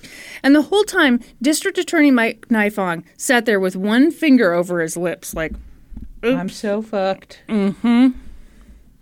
Brad kept asking him, Did you report these discoveries to Mike Nifong? And Brian Meehan was like, Yes. Finally, Brad went to Sassy Jim, sweaty, spent, needing some cool water. And Brad was like, Jim, I'm done. I can't go any further. He's like, you got to bring this one home for the team, Brad. Yes, that's exactly what I'm telling you. And Jim was like, Don't worry, I think I can take it from here. Because I'm sassy. so at this point, Jim stands up and he asked Brian Meehan, Have you entered into an intentional agreement with a representative of the state of North Carolina not to report all of the test results? Yes. So Meehan shifts in the witness stand. And he kind of like makes awkward eye contact with Nifong. Looks like he's holding back a snort, which Yeah. I know you know all about. I, it's too painful. Don't bring it up. I'm going to read you his direct quote because I think it is bonkers. Okay, what does he say? Tell me. There's only one answer to this question, and that answer being yes, because we did not report the reference profiles of those specimens, and we did talk about not reporting those. okay, so you said way too many words there. The answer is yes. The answer is yes. Yes. I sure did. I absolutely did. I'm shady as hell. Yes. The courtroom erupted in applause. Oh. They put Brad on their shoulders. Yeah. You know, yeah, I Yeah. see, you got, Uh-huh. it was too early for yeah. that. Okay. Judge Smith, who has a mustache like a push broom, sat there for a 2nd Mm-hmm. You're picturing it. The footage of this judge was wild. Because, you know, judges, they be judging. They're just kind of like sitting there. Judges be judging. and he looked so fucking pissed. Yeah. Like, what the hell have I just witnessed? Yeah. District Attorney Mike Nifong, it brings me no pleasure to tell you, was in deep shit. Yeah. This case was taken away from him. And in April of 2007, Attorney General Roy Cooper announced that they were dismissing all charges against Reade, Dave, and Collin. Yeah. He even went the extra step to say, We believe that these three individuals are innocent of all charges. Yeah. Which they don't normally No, they I mean, don't. the They're just like treatment. quietly dismiss stuff and like mm-hmm. are never like, oh, turns out we were actually really wrong about that and that's our bad. They don't ever say that. They do if you have money Yeah, that's true. and the creamy white skin. Yeah. Creamy. That sounded very Creamy creepy. white skin. they should call it creamy white privilege. Yes. no, because then white people would get even more defensive. I don't have that. I'm not creamy at all. Very watered down. he also referred to Mike Nifong as a rogue prosecutor, hmm. and the whole crowd said, hmm. "Ooh." On June 15th, 2007, the North Carolina State Bar held a hearing to determine whether Mike Nifong should be disbarred. Yeah, and they were like, "We will take that law license now. Get the fuck out." He was questioned. And at one point, one of the questioners listened to Mike's bullshit answer and literally did the thing where you rub the heels of your oh. palms against your eyes, like, oh my God, dude. Ultimately, Mike was disbarred. Yeah. And he tried to be like, oh, yes, I resign effective a month from now. And a judge was like, no, you're No, no, no, done we've immediately. you. Get the fuck Goodbye. Later, at a contempt of court hearing on August 31st, 2007, Mike Nifong was found guilty of criminal contempt for willfully making false statements to a judge about the disclosure of DNA test mm-hmm. results. He received one day in jail. Oh, great. Too harsh? I mm-hmm. agree. I can't believe this is his only punishment. One day? One day! And he loses his license, which, like, of course you Of do. course you do. Where are they now? So the story around Crystal Mangum is complicated. A lot of people believe she was used as a pawn in this whole thing. I think that's very likely. I, I think so too. Yeah. At one point, she spoke to the press and said, I am a real person. I have feelings. I'm not just an exotic dancer. I'm not just someone who tried to frame someone who was innocent of sexual assault. My only intentions were for justice, and I wanted justice for myself.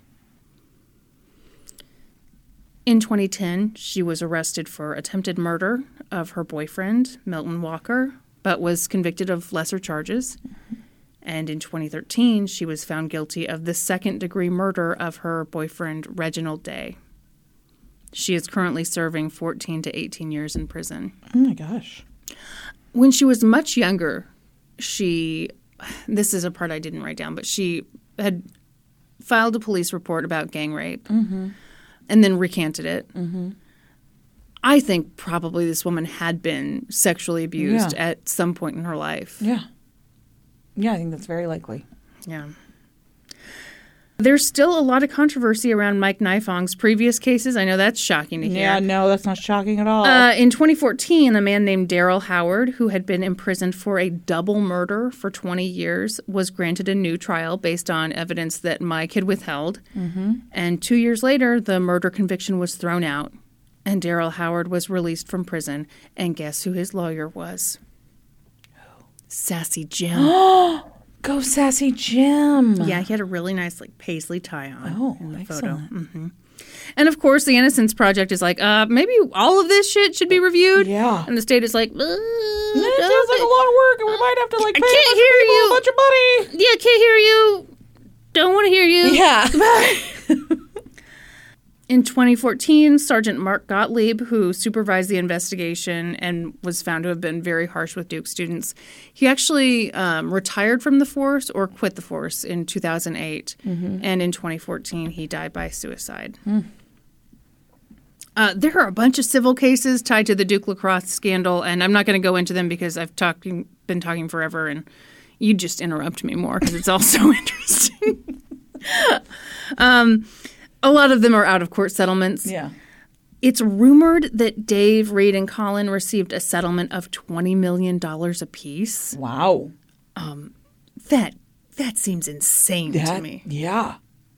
Also too much. Yeah. This was very bad, but that's That's a shit ton of money. Mm-hmm.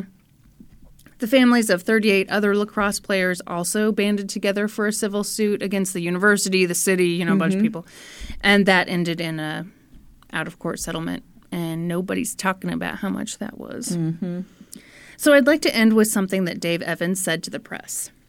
He said, "This entire experience has opened my eyes to a tragic world of injustice I never knew existed."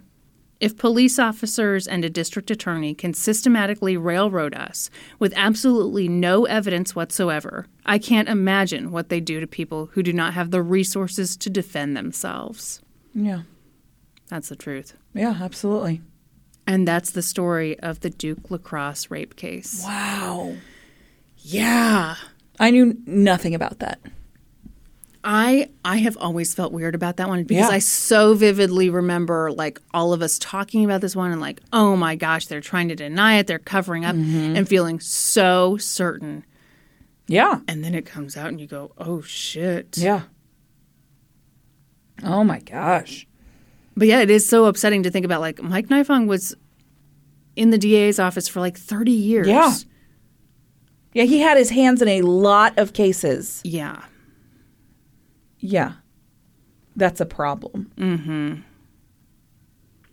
Um, fun fact, I think he's the only uh, district attorney in North Carolina history to be disbarred while in office. Oh, okay. Fun. Super fun fact. Also, I think he was part of the prosecution team for Michael Peterson. I think. Was he?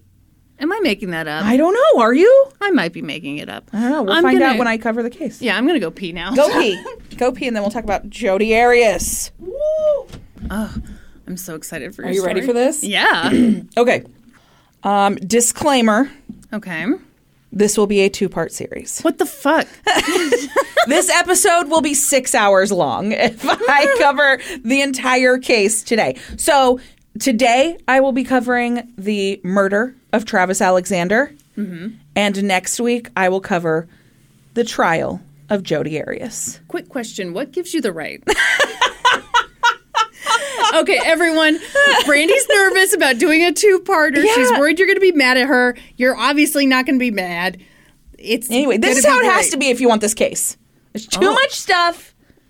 How do my curtain bangs look? They look so good. I'm so excited. My favorite part about you cutting this was like, Look how cute you oh are. oh my god, everyone stop it! I'm too cute. you are. podcasting. Oh my gosh. Fuck, it's cute. Makes Mm. me want curtain bangs, but I cannot rock a middle part. yes, you can. No, I, my Yes, face you is way too round. No, Brandi, it, It's it's the truth. put put No, your here, finger. look. Yeah, let's see. Okay.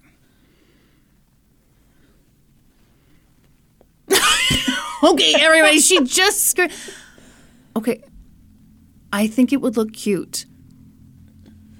It looks super modern. Yeah, my face looks like a giant balloon. No, it doesn't. look like balloon head. A sexy from- balloon.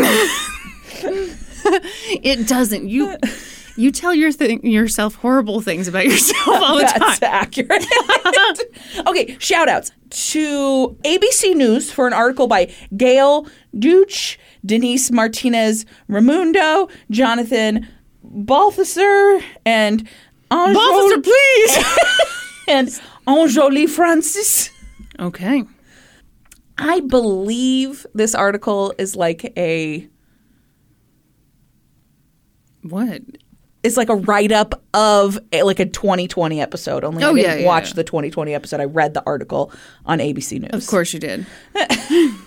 Also, a two part episode of Snapped. Oh, you see, even Snapped had to do two parts. That's right. That's right. Articles for AZ Central, Wikipedia, and the Huffington Post, who had a wonderful timeline of this Hmm. very complicated case. Mm-hmm. Okay. Are you ready? I'm so excited. Yes. Do you know, like, the, this whole, you know, all the stuff? I know about ninjas, if that's what you're asking. No, I don't know much about this at all. Okay. Travis Alexander's friends were starting to worry. It was early June 2008, and they were having trouble getting a hold of him. He was supposed to be heading to Cancun for a trip he had won through work, but his friends and colleagues who had arrived in Mexico already couldn't get a hold of him to nail down what excursions he wanted to book. So they left him message after message, each one expressing more concern over Travis's failure to return the call. In one, they even joked, You better be dead, man. Hmm. By June 9th, Travis's friends suspected that something was wrong. The woman he'd been dating, Mimi Hall, who was supposed to accompany him to Cancun, couldn't get in contact with him. She was trying to finalize travel details. They were supposed to leave the next day, and she hadn't heard anything from Travis in several days. Collectively, the friends had left him so many messages that his voicemail was full. Yet Oh, wow. all the calls went unreturned. Then Travis did something he would never do. He missed a conference call that he was supposed to lead. What did he do for work? Um, we'll get there. I will not keep my pants on. He worked for like a multi-level marketing company selling prepaid legal services. Ew. Yeah, hmm Okay. it's not great. Oh, so work conference in Cancun. Yeah. Yeah. Boy, that's how they get you, isn't it? Yeah. it? Mm-hmm. So that night, the night of June 9th, a group of several friends decided to go to Do Travis's. you want to make extra money and be your own hashtag girl boss, Brandi? I want to be an executive. Wow. And I'm going to become an executive Mm-hmm. by joining Prepaid Legal Services, a company that sells prepaid legal services that you prepay for. Couldn't they have done something a little sexier, like Okay. Leggings with bees on the crotch? or like a, a just like a Just spitballing here. penis that comes straight out from your crotch. Oh, hey, Eiffel Tower. Oh, excuse me. No, it was the Leaning Tower, Tower pizza. pizza. Yeah, yeah. Anyway, Eiffel Tower would be, be stupid. that would just be dumb. It's your boy, Skinny Weenie. Everyone, Norm got a new Twitter follower, and the person's name is It's your boy, your boy. Skinny Weenie. And now we say that to each other all the time. Thank you, Skinny Weenie. Oh my god, it's the best Twitter handle I've ever heard. Yeah. It's wonderful. Yeah. I want Skinny Weenie to be my boy. Yes. Obviously. I'm sorry, continue your Yes, story. okay. So it's the night of June 9th. Nobody can get a hold of Travis, so they decide they're going to go to his house to track him down. Worst case scenario, they think his roommates will probably be there and maybe they have heard from him. So around 10:30 p.m., they arrived at Travis's home located at Shut the front door. Okay. 11428 East Queensboro Avenue. Mm-hmm. Uh, okay, on your search results, go to the Redfin listing because it has pictures. Ooh, it says price to sell. That's because something horrible happened. Mm. Spoiler alert. Gotta look at that backyard. That yard is bleak. You like dirt? Oh, dirt but as far as the eye can see. They couldn't even bother to put the toilet lid down Okay, look the at the living the room picture. There's like shit on the floor. Okay, but that's better than leaving the toilet lid up. I is it?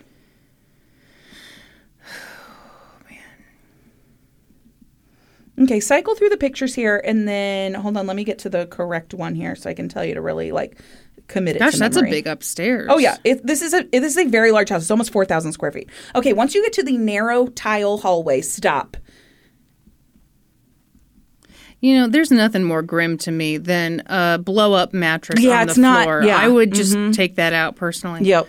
I'm going to be honest. I might have blown past the. No, you haven't. Oh, here I see it. Okay. Yeah, you see a, a ironing board at the end of the hallway. Yeah. Okay, so we are now in the primary bedroom. This is the bathroom of that bedroom. This long ass hallway is part of someone's bedroom. Bedroom, yes. This is in the bedroom. Okay, Okay. so so that hallway goes down to a bathroom. Okay. But that hallway is off like a the big bedroom. And then the next picture is like a walk-in closet. So that walk-in closet, the door to, is right next to that hallway. You can either access it from the bedroom or from the bathroom. Okay. Okay. Next picture is again of that. And then now we're in the bathroom. This is the primary bathroom. You got a separate shower, separate bath situation. The master ensuite. You're not supposed to say master anymore. Why not? Oh, racist. Yeah. Oh shit. Yeah, you're supposed to say primary bedroom or main bedroom. Ugh. Yeah. My problem is I've grown up swimming in this shit. Damn it. Yes. Okay. Yeah. All right. All right. Okay, so just commit all of this to memory. I do agree. This toilet's just wide open and like, Okay, thank you for now being willing to talk about it. Um all every toilet I have seen, yeah, 3, yeah, has the lid up. yeah, No one wants to see in there. yeah. Okay, have you committed that that bedroom bath situation to memory? I just Oh hit the God. whole fucking mic. I almost knocked it into my face. we haven't podcasted in a minute. Forgot how microphones work. Yes, I'm Okay. I'm hibbity floppity. Give me the soppity. Fruity, tutti, fresh and fruity. That's right. Everyone, I must now tell you something that I did at work yesterday. Okay. I uh, was at the salon and had a regular client come in and she was coming in to get, you know, a color and a trim and she sat down in my chair and I was like, What are we doing today? Are we mixing it up? Doing anything new with the color? And she's like, No, I think I just want my roots touched up. And I was like, Absolutely, no problem. Rudy tooty, fresh and fruity. Those are actual words that came out of my mouth Totally normal thing to, to say. my client. and she left that day. never to return. okay, anyway, so the friends show up at Travis Alexander's house. This is a house that he owns, but he shares with roommates. Mm-hmm. They let themselves in through the garage, and once they were inside, they were greeted by one of Travis's roommates, Zach Billings. And they were like, Hey, have you heard from Travis? And Zach was like, No, he's in Mexico. oh shit. And Mimi was like, uh, no, he's not. I'm supposed to be leaving for Mexico with him tomorrow and have been completely unable to get a hold of him. Right. So, once the whole group has learned that no one has seen or heard from Travis in several days, including his roommates, the group followed Zach through the house as he led the way to Travis's bedroom, the main bedroom in the house. As they neared the room, they all noted that there was a foul odor in the house that seemed to get stronger uh, the closer they got to Travis's door. Wait, his roommates had been in this house the whole time? Okay, yes, his roommates had been in the house the whole time. Um, Are they just gross dudes? well, yeah, it's a bunch of dudes that live there, and maybe there's some dishes laying around, and there's probably always some kind of funky smell in there. Okay. So Zach Billings found Travis's key to his door. Apparently, he kept his bedroom door locked most of the time. Was there? Yeah, it's probably fairly normal for adult roommates. I don't. I don't, I don't know. Yeah. So he opened it, and once he did, all of their worst fears were confirmed. The smell of decay was strong. It was clear that something horrible had happened to Travis. Just inside the door was a large bloodstain on the carpet, and the bed had been stripped of its sheets. The only light in the room was coming from the bathroom, which was at the end of that long, narrow, tiled hall. Zach followed a bloody trail down the hall into Travis's bathroom, and there was blood everywhere. It was clear that a brutal and bloody struggle had taken place there. And finally, he discovered Travis's mutilated body crumpled in the bottom of his shower stall. Ugh. The friends called 911. Through tears, Mimi Hall told the dispatcher, A friend of ours is dead in his bedroom. The dispatcher asked, How did this happen? Do you have any idea? And Zach told her, No, we have no idea. Everybody's been wondering about him for a few days. After getting the details about the condition of the scene and getting police en route, the dispatcher asked, Has he been threatened by anyone recently? To which Mimi quickly responded, Yes, he has. He has a he has an ex-girlfriend that's been bothering him, and her name is Jodi. Jodi Arias. When police responded to the 911 call, what they found was nothing short of horrific. Travis had been dead for days. Mm-hmm. He'd been stabbed at least 27 times. His throat had been slit from ear to ear and so deeply that he was nearly decapitated. Oh my god. And he'd been shot in the head. Wow. See, I don't remember all this. Mm-hmm. Yeah. And Travis had put up a hell of a fight. His hands were covered in defensive wounds. This was a clear case of overkill. And it was clear that it was deeply personal.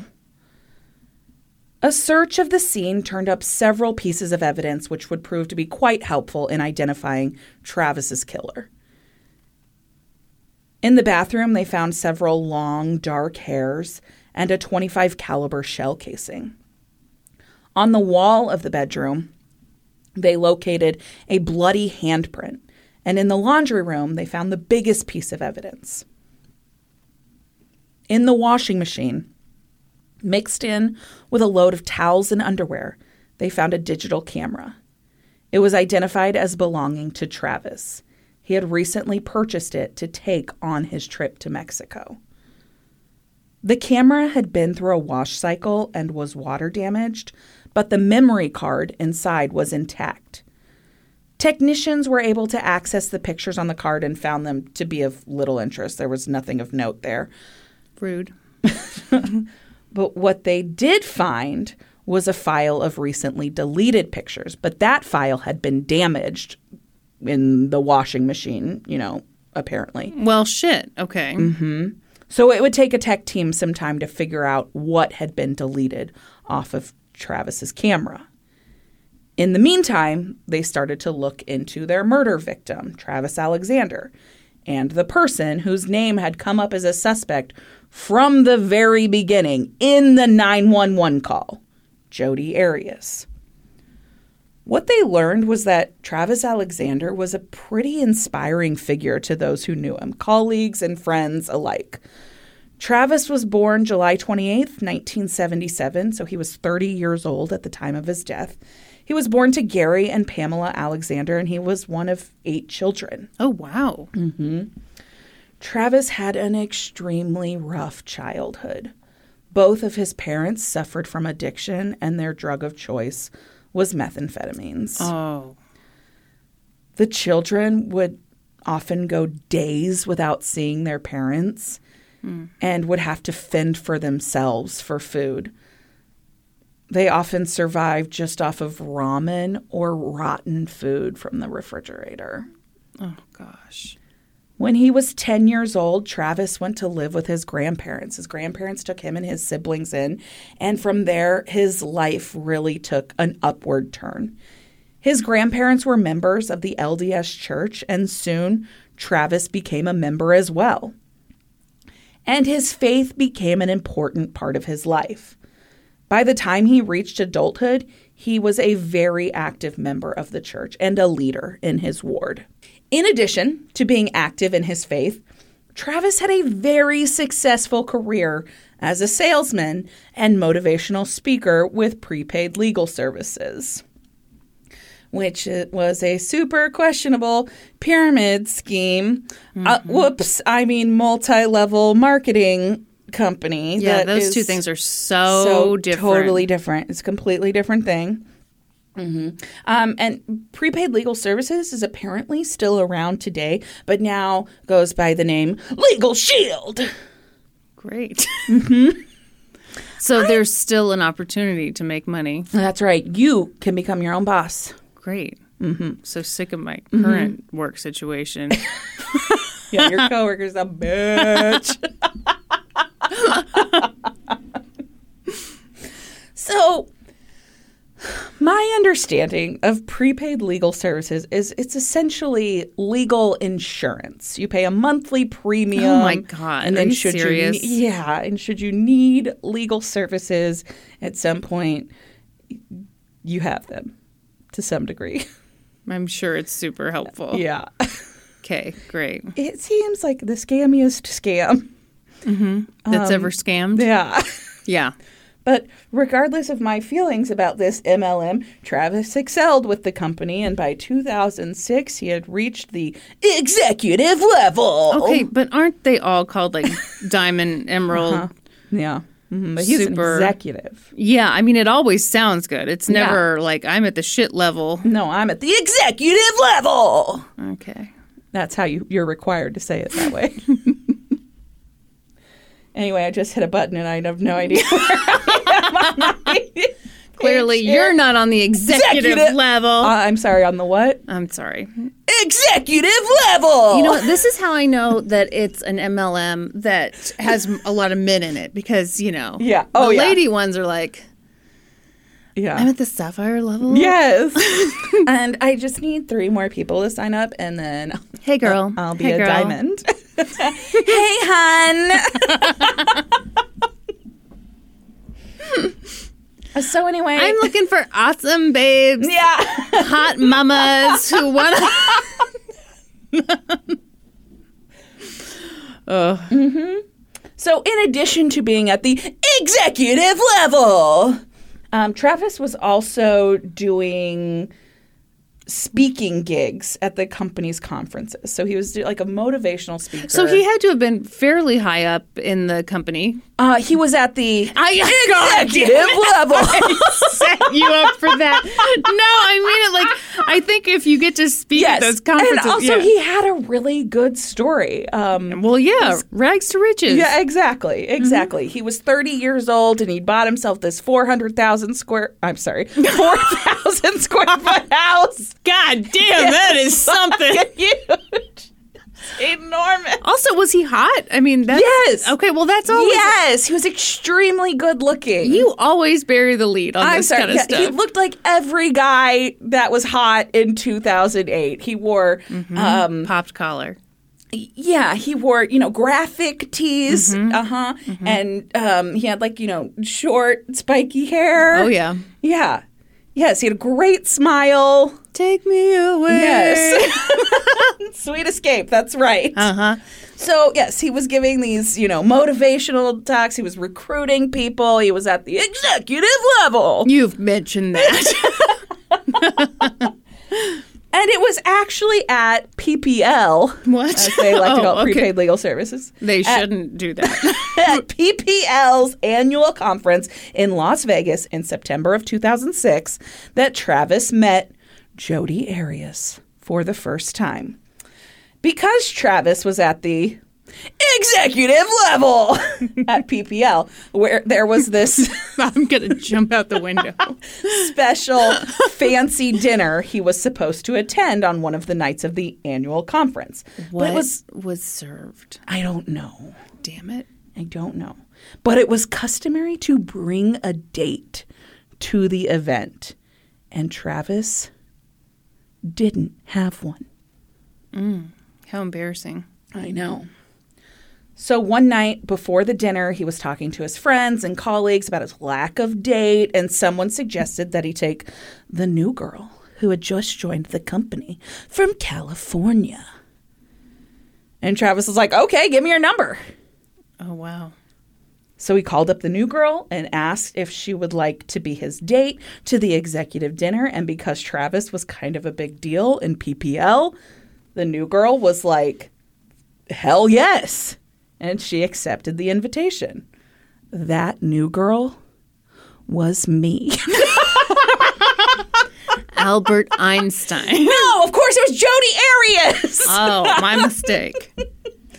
So on the night of the big dinner, Travis waited with a group of friends where he had agreed to meet Jodi, and when Travis laid eyes on her for the first time, he was awestruck. Ooh. Jodi was the whole package. She was blonde, she was beautiful, she was friendly, she was funny. I remember her as brunette. Oh, do you? Hmm. Trial makeover? Mm-hmm. Okay. Trial right. make under. Oh, yeah, yeah. No. Um, so Jodi had, let me describe to you Yeah, the look do. that Jodi had. Okay. And it's 2008. All right. It's 2008. Jodi has very groomed eyebrows. Uh, As you do. Yep, yep. Yes. Okay. hmm She has a pretty face, but she's not like a lot of makeup. Like it's like, oh, is that a natural beauty? That looks good. Oh. Yeah. And then it was clear that she was not a natural blonde because let me tell you what she was doing. She was obviously home coloring her blonde because How do you feel about Okay. that? she had from about an inch and a half down, very nice, pretty, buttery blonde. Mm-hmm. But them roots, brassy as fuck. So let me tell you how she was achieving that. She was not getting the Rudy Tooty fresh. She was not getting the pretty titty fresh and pretty. That's right. So what she was doing is each time she was coloring her hair at home with that box color or that color that she bought from Sally Beauty, she was overlapping the previous section. Mm-hmm. So she would then each time get that brassiness out of the last colored section, but those roots, no hiding that brass. So a lot of times she would wear like a little baseball hat, mm-hmm. and then you just see like her cute blonde hair. There's no hiding those roots, Jodi. I see them. and that's the And big it's crime. grassy as fuck. Could she have used some purple shampoo? A br- purple shampoo was not going to do it. She needed her hair professionally colored. Could she have prayed to Jesus? No, but let me tell you, she's going to try. Okay. All right. Okay. Okay. So, What was she wearing at this event? you know, I don't know, cute little dress. I believe Travis was wearing a pinstripe suit. Oh, hell yeah. Yeah.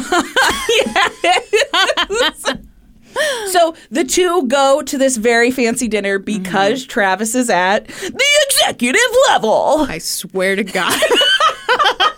That's not even in my notes. I know. I know. You're just excited. God. And they talked the whole time. Travis was smitten. I thought he was awestruck. And he was awestruck when he saw her. Okay, he's then now he's smitten. That's Yes. the story of me and Norman too. Yes. Domestic bliss. Everyone, last night I fell asleep. Fell asleep, passed out. Okay.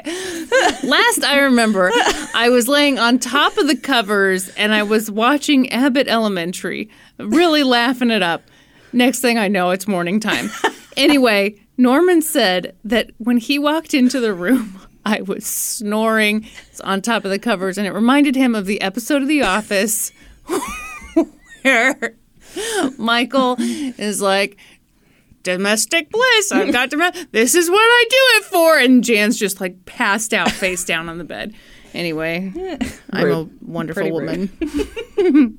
So they go to this dinner. They have an amazing time. The next day, Travis told his close friend and colleague, because all of his friends also work at PPL, um, Sky Hughes and her husband Chris, that he and Jodi had stayed up until four o'clock in the morning just talking. It was wonderful. He told them that he had found his wife. Oh gosh, that makes me so sad. Jodi was the girl he wanted to marry. Yeah, it's sad. So after the convention, uh, Travis and Jodi stayed in contact, but Jodi lived in California. Travis lived in Arizona. They saw more and more of each other. They traveled together, saw each other as often as they could.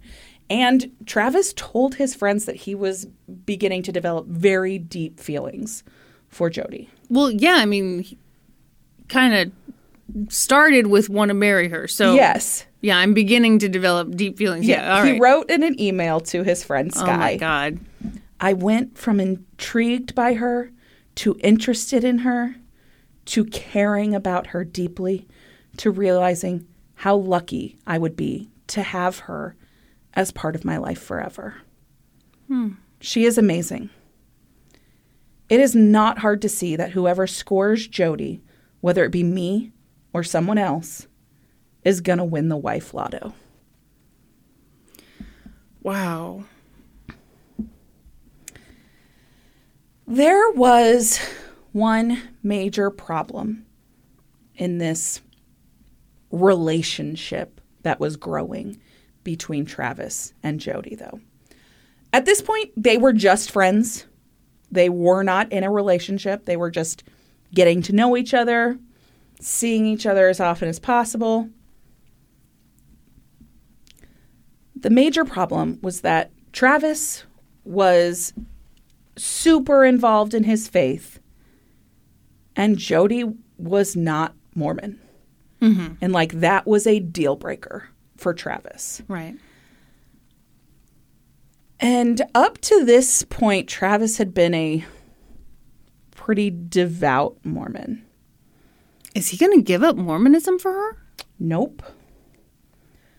But about a month into their friendship, they started having sex, which is like the number one most important rule in the Mormon faith is that you do not have sex outside of marriage.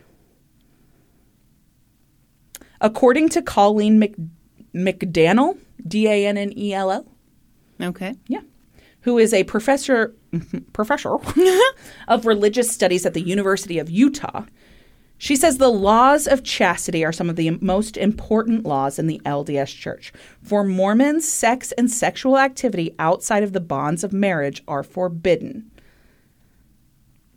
She said, The law of chastity basically says your body is a sacred space. Your body was given to you by God, it is not yours. It is not just your decision to do with it as you will. Wow. God has given this to you and you must respect it. Wow. Mm-hmm. She goes on to say, and Latter day Saints believe that because marriage is so important and so intense, and sexuality is so much a part of that, that you need to preserve those sexual expressions for your spouse. So before you marry and after you marry, you have to keep yourself sexually pure. This is one of the core tenets mm-hmm. of the LDS faith. Yeah. Same with Norm's faith because you know he signed that dare pledge. That dare pledge. the dare virginity pledge. Yeah. And being true to his faith was super important to Travis. But he also really liked banging Jodi Arias. Well, I mean, the He's a guy was 30-year-old almost 30. man. Yeah, I'm sorry, but Yeah. Yes. this is why people get married when they're like 19. Yes. Yes. All right. He liked having sex with Jodi, but he felt really guilty of it. He felt guilty of it. Guilty about it? uh-huh. Travis's friend Dave Hall said of Travis during this time, he was always incredibly strong in the church, but after m- meeting Jodi, some of the conversations were about the challenge of morality because of this girl in his life. He confided in his close friends that he believed Jodi to be a nymphomaniac and that he was really battling with what to do with that. At first, he didn't admit to them that he'd already started having sex with her. Mm-hmm. So, my take on this is that this is a 30 year old man who doesn't have many sexual experiences, I'm guessing. And Yeah. like, she probably just like liked sex a normal amount. And he was like, a- oh my God, she's a nympho. Well, also like.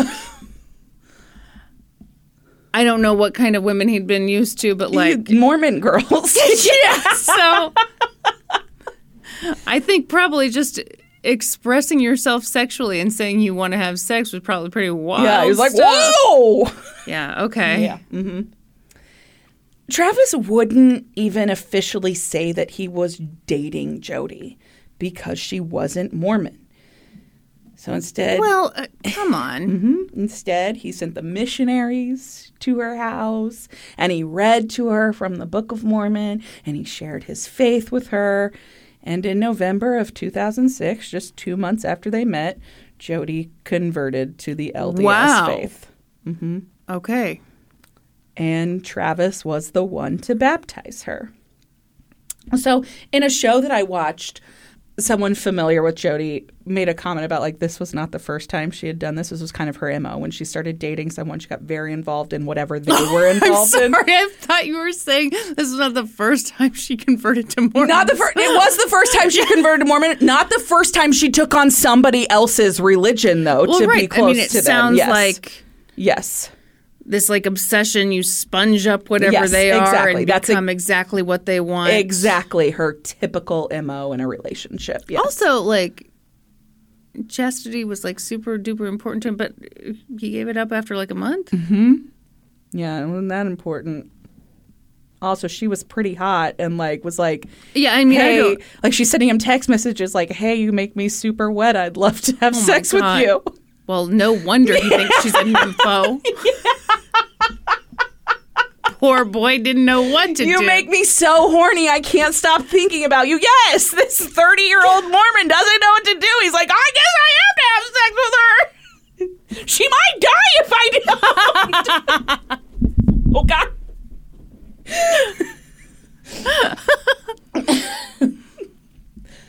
so he baptized her and following her baptism the two continued to see each other as regularly as possible but again travis lived in arizona and jodi lived in california well, it's they- not that far. I mean, come on. I, it was like a few hour drive What's a few hours when you're in love? love. but they talked constantly over the phone, through emails, through text. In the course of their relationship, they exchanged over 82,000 emails with each other Wow. in like a year and a half. so many emails. is so many emails. And of course, they continued to have sex pretty regularly, though they still weren't officially dating. To Travis, Why weren't they officially dating yet? I mean, she's converted, right? Mm. Hmm. You ready? Yeah. Okay. To Travis, there was still a major problem with Jodi. Yes, she was now a Mormon. Great. But she wasn't the type of Mormon he wanted to marry. He wanted to marry a pure, virginal girl. So by banging Travis, Jodi had essentially taken herself out of the running for being his wife. But it seems that he never bothered to tell her that. Wow. Yeah, and he just kind of continued having sex with her regularly and then really battled with his guilt about it. Yeah, it sucks. Yeah, that's some Yeah, creamy, steamy misogyny right there. it sure is. It sure is. Creamy, steamy misogyny, common trend in the LDS church. Yeah. So, there you go. Travis admitted to his friends that he was infatuated with Jodi, though. And in February of 2007, they finally began officially dating. After they began, like after they made their relationship official, Travis's friends uh, kind of found her behavior a bit concerning. She seemed obsessed with Travis. There was one night, so when they were going back and forth from Arizona to California, they'd sometimes meet like in the middle, and they had a friend. That friend, Sky Hughes, and her husband Chris lived somewhere in the middle, and so a lot of times they'd spend like the weekend at their house. Right. And one night, like the four of them were all out in the hot tub and like they're in the middle of a conversation and like Jodi like climbs on Travis's lap and like straddles him and starts like grinding. Whoa. Meanwhile, Sky and Chris are like right there. Ugh. And it's like a it's a fucking hot tub full of Mormons. So this is probably the raciest thing that they've like seen in a minute. And Sky said, you know, I would be she was scandalized. super uncomfortable with Well, it. yeah. She said she was all over him. I mean, like eighth graders whose parents are out of town. she was straddling his lap and sucking on his neck. And it's Ew. yeah. And it seemed Cut like it out. Travis was really uncomfortable with it too. He kept pushing her off and he was like, Jodi, get off of me. What are you doing? And he was like, There's other people here.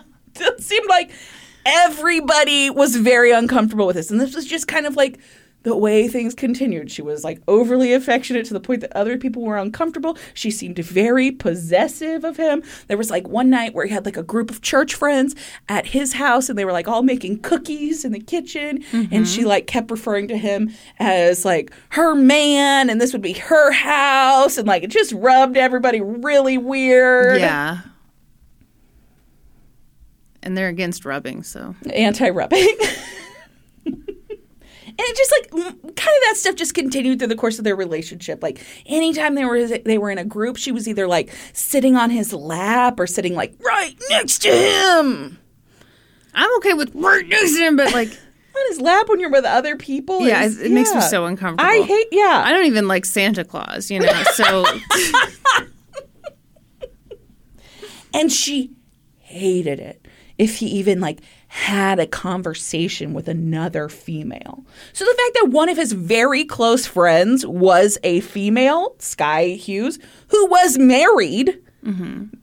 she was pretty jealous about that and like wanted to know what they talked about all the time. She'd go through his phone and read his emails. She would forward herself emails that he received from other women Why? Because she needed to keep all the tabs apparently. Oh, wow. Yeah. Yeah. So Travis and Jodi's relationship continues. They're like a couple months in at this point, and as Travis's friends got to know her better, they were just more and more creeped out by Jodi's behavior Yeah. like Travis would get a phone call and he'd go to like, you know, excuse himself from the room so he Mm-hmm. could take the call and she'd follow him so that she could listen. If he'd get up and go to the bathroom, she'd walk and stand outside the Ew. door What? and wait for him to come out. My. So fucking weird. So fucking weird. well, I mean, you got to know what's going on in there. No. so one day, Sky and her husband Chris are like, we got to talk to him about this. Yeah. Like, this is not a healthy relationship. This is fucking weird. It's super fucking weird. And so they sat him down and they were like, We're worried. Like, this seems like she could be dangerous. oh, they thought she could be dangerous. Yeah. Yeah. Like, we feel like this could escalate Okay. and she could be dangerous. And Travis is like, oh my gosh, you guys are so silly. She's great. She's sweet. Things are wonderful. Do not worry. Had he dated much before this? He had dated, but he dated exclusively Mormon girls. And so relationships had not. Had he ever been married before? No. Okay, so none of those relationships could have advanced too far because surely you would get married. Right. Exactly. Okay. Yeah. So he had very limited dating experience, and all of a sudden he's in this thing. Yeah. This very physical, very intense relationship. Yeah. And he's like, no, no, no, everything's fine. And they're like, I don't know. This doesn't seem like a normal, healthy relationship. So this conversation that they have with him, they like had, they, it was like one of those weekends when they were staying at their house. And so they pulled him aside and they have this conversation. And in the middle of this conversation, when he's like br- brushing them off, he's like, no, mm-hmm. I swear, everything's fine. Don't worry about it. Mm-hmm. All of a sudden, Sky was like, she heard a noise. Oh shit. And she was like, mouthed to Travis and her husband Chris, she's standing outside the room. I can feel it. Oh fuck. And Travis is like, no fucking way. Only he didn't say fucking because Yeah, he's of like, course you know, not. good Mormon boy. And he didn't believe him. And so he just went over and he opened the door real quick. and she was standing there. And sh- Sky said that Oh. Jodi looked at her and gave her the most evil, cold look she had ever Oh, seen. fuck. She said there was rage in her eyes. And from that point forward, Oh yeah. I was frightened of her. Yeah. Oh. She said she believed that Jodi could be capable of burning her house down with her in it. Yeah. Did Travis know that she listened to him taking dumps? I don't know. Okay, because I was going to say, like, I mean, the fact that she's right outside the door, I would think that wouldn't be super surprising. No, maybe he didn't know she was waiting outside the door every time he went to the bathroom. Like oh, she's he's obviously not able to observe that. Yeah. After 5 months together, Travis actually broke up with Jodi. He was like, "I'm done. This has like run its course. You know, it is Yeah. what it is. Like it was great, whatever, but it's done." And like a couple weeks after Travis broke up with Jodi, she moved to Mesa. which is where he Okay. lived. Yeah. Real chill move. And everybody's like, "This is not a good sign." No. No. No. From that point forward, things escalated, and Jodi moved into like full on stalker mode. She would show up at his house, and she had the garage code, so she'd just come in, and then like if It's terrifying. He, I, at some point, maybe I think he managed to change the garage code, and so she broke into his house through the doggy door. She Oh, crawled God. in through the doggy door.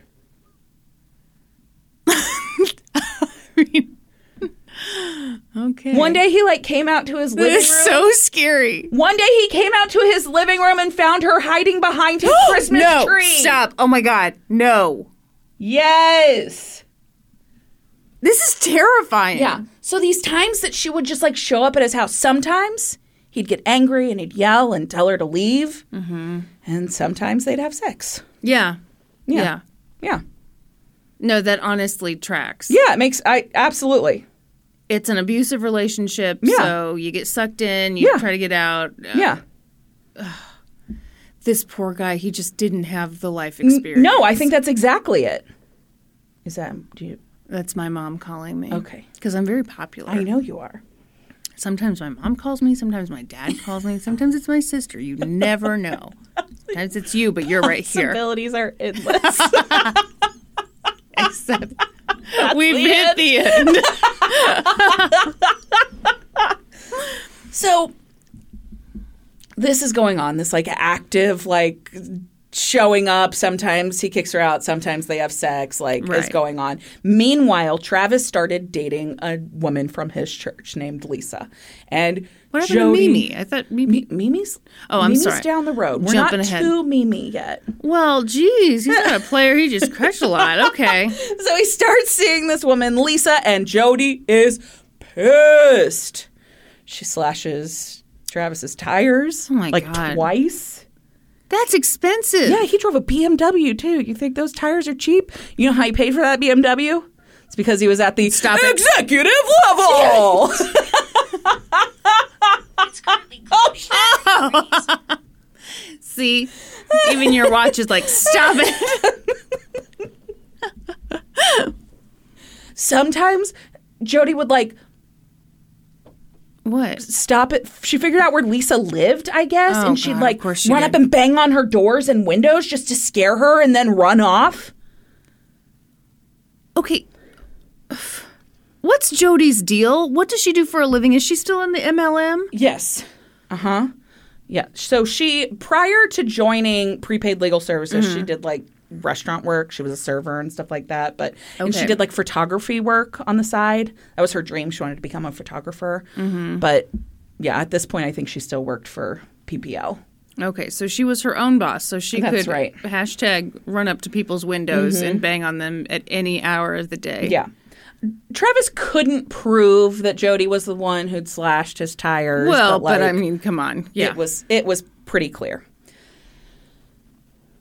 Finally, in April of 2008, at this point, Jodi had lived in Mesa for about eight months and like had made Travis's life just like a living hell. Yeah. She finally moved back to California. And this time she moved to Northern California. She moved to Yreka, which is where her grandparents live. She moved in with her grandparents. And Travis was like, Thank God. this yeah. Mm-hmm. is it. I am getting my life back. It's done. She's gone. Yeah. However, it's not that easy to just cut off relationships like this. And so, Right. un, unbeknownst to his friends, Travis was still communicating with Jodi regularly. They would Mm-hmm. have phone sex. Occasionally, they'd meet up and have actual sex. And he just, like, it wasn't something he was disclosing to his friends. It wasn't anything that they actually learned about until after his death. I'm sure he felt a lot of shame and I'm yeah, yeah. Travis's brother Steven described his relationship with Jodi as like she was his kryptonite. He didn't mm-hmm. like she was his weakness. It was like this relationship unlike anything he'd ever experienced and he just Yeah. didn't know how to end it. At some point along this whole like 8-month period where all of this had been going on, Travis's friends had actually told him that they were genuinely concerned about Jodi's behavior, that it was escalating, it was very scary to them, and they told him, Travis, I'm afraid we're going to find you chopped up in her freezer. Oh. Mm-hmm. So now we're back to June 9th. The horrible discovery of Travis's body has been made. Police have located the evidence at the crime scene, and Jodi's name has been thrown out as a suspect from like minute one. Right. And just as detectives were about to reach out to her for an interview, she beat them to it. Like less than 24 hours after Travis's body was discovered, she called the detectives to inquire about the case. She was like, Hey, you know, I'm Travis's super good friend. I heard what happened. You know, do you have any updates? Do you need any help? What can I do? How did she hear what happened? So I think it had made oh, like, he had made the news. made Okay. the news by this point. Yes, and it had spread through like the PPL network and all of that. Right, and she knew because she had murdered him. Yes, Okay. hmm that was the the big thing. Yeah. right.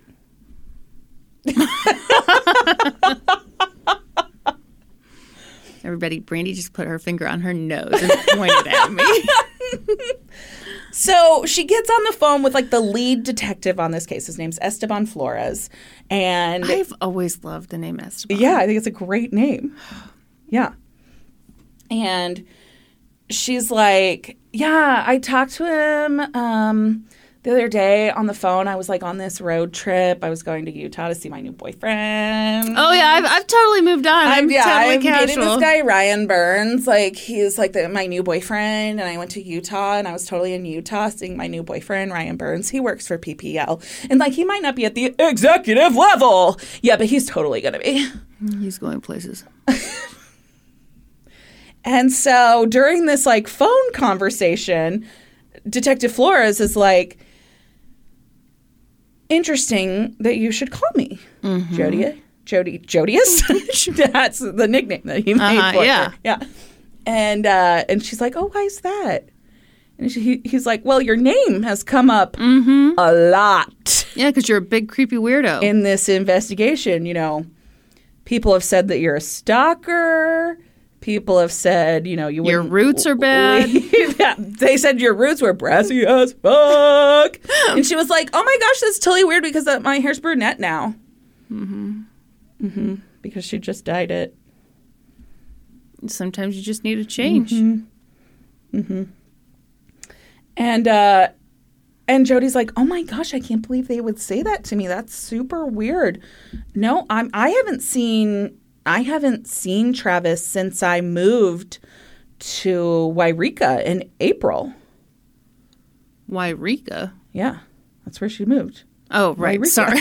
it sounded made up. It's a real place I'm so- in Northern California I'm where so her grandparents live. I, it, it all, it's all coming back, all coming back to me now.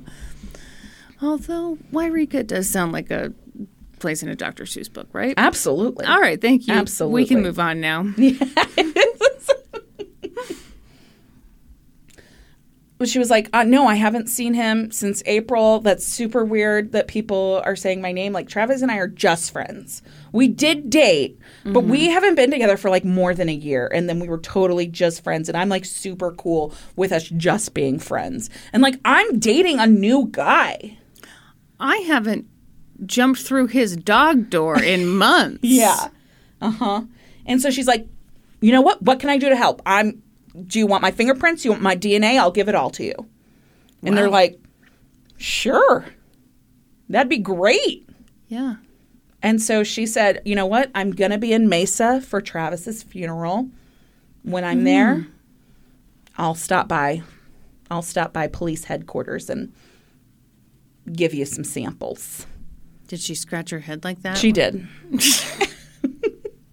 and so on June 17th, 2008, Jodi did just that. She voluntarily went to the Mesa Police headquarters and she was fingerprinted and she gave a DNA sample Wow. and was very, you know, open and talked to them and was like, "Mm, yeah, no, you know, Travis is a great friend of mine. I'm super sad, super sad that he's gone. I do believe, you know, with my faith that I'll see him again and, you know, that's going to be wonderful. But yeah, that's it. And I wasn't there. Did she think she'd committed the perfect murder? Is that why she went and Mm. volunteered all this? you know, it's a real mystery. Okay.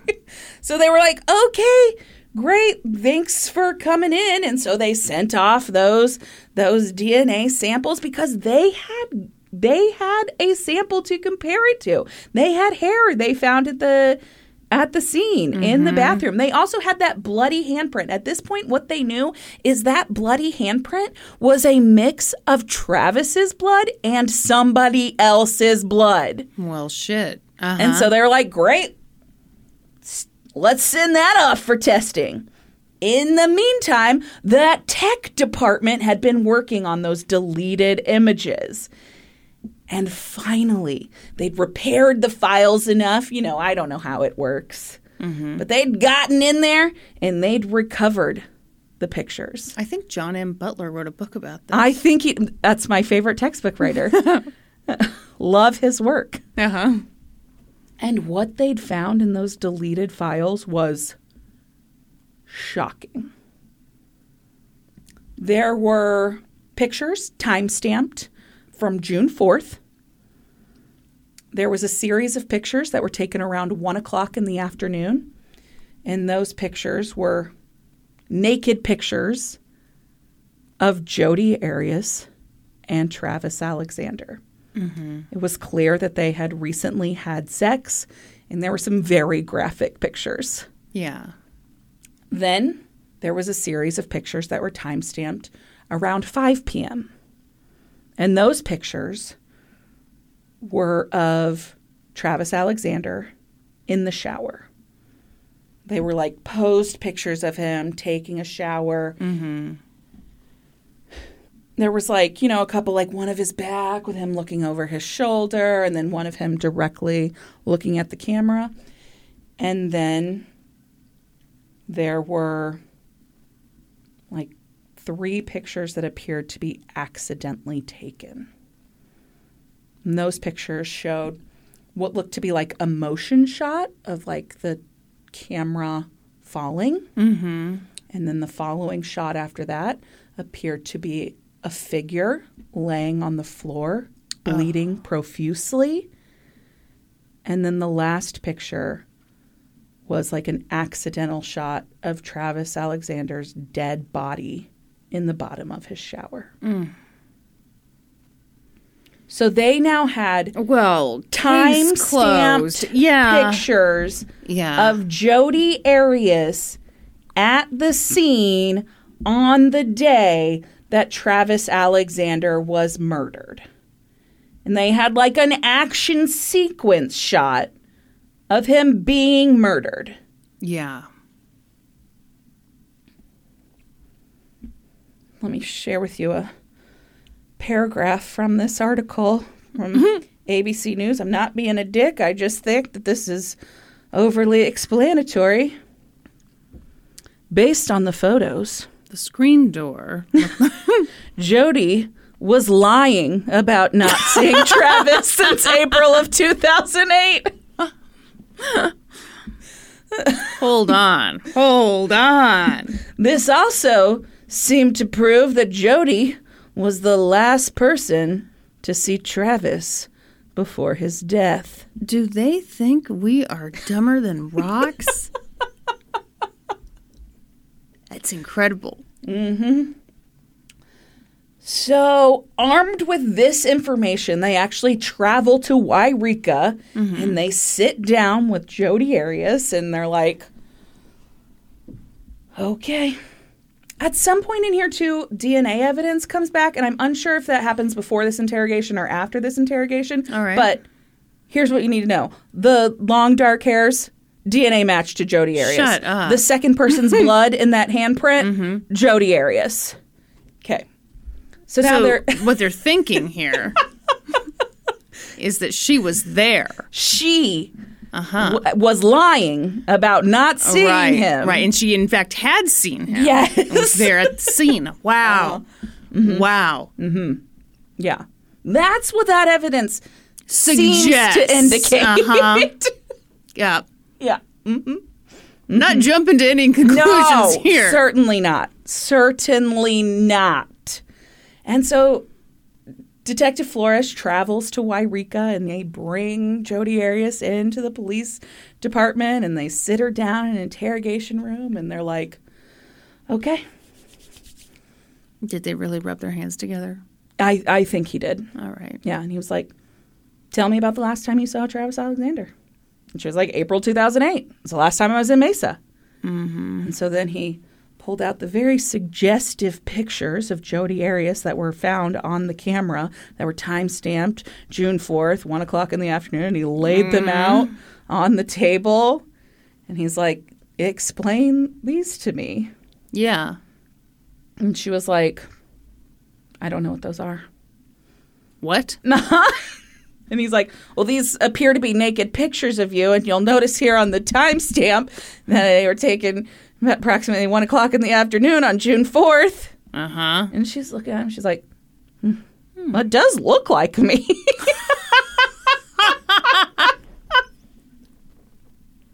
and he said, No matter what evidence he presented to her, she would just say, Last time I saw him was April 2008. That is you know, there's committing and then there's committing. That's right. That's amazing. And so they placed her like on a temporary hold that night after this interrogation, and she spent the night in jail. At this point in the investigation, they also learned that. Like towards the end of May, so Travis was murdered at the beginning of June. Towards the end of May, Jodi had reported that her home that she lived in with her grandparents had been robbed while she was the only one there. And like mm-hmm.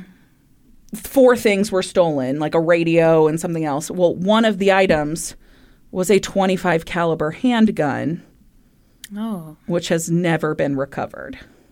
well, because it was stolen. Mm-hmm. And do you know what type of shell casing was found at the scene where Travis Alexander was shot? 55 caliber. No, 25 caliber. yeah, and um shocking like Jodi was the only one who noticed the robbery like her grandparents were away nobody else could say that you know there was Well, mm-hmm. old folks, you know, they let some stuff slip. Mm-hmm. Farts, memories, whatever. So, okay, so they put her on this temporary hold. She spends the night in jail, and the next night she's like, "Okay, I'm ready to talk. what? I'm ready." And they're like, "Okay, what's up?" And she said, "I've been lying to you. No shit. I was at Travis's house on June 4th. Mm-hmm. Mm-hmm. I got there about three o'clock in the morning. We slept. We had sex. Um, we took some pictures.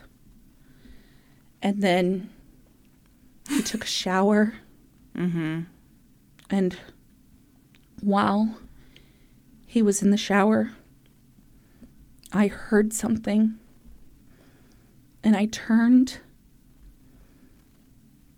and there were two masked intruders standing there in Travis's bathroom, and they killed him. Wow.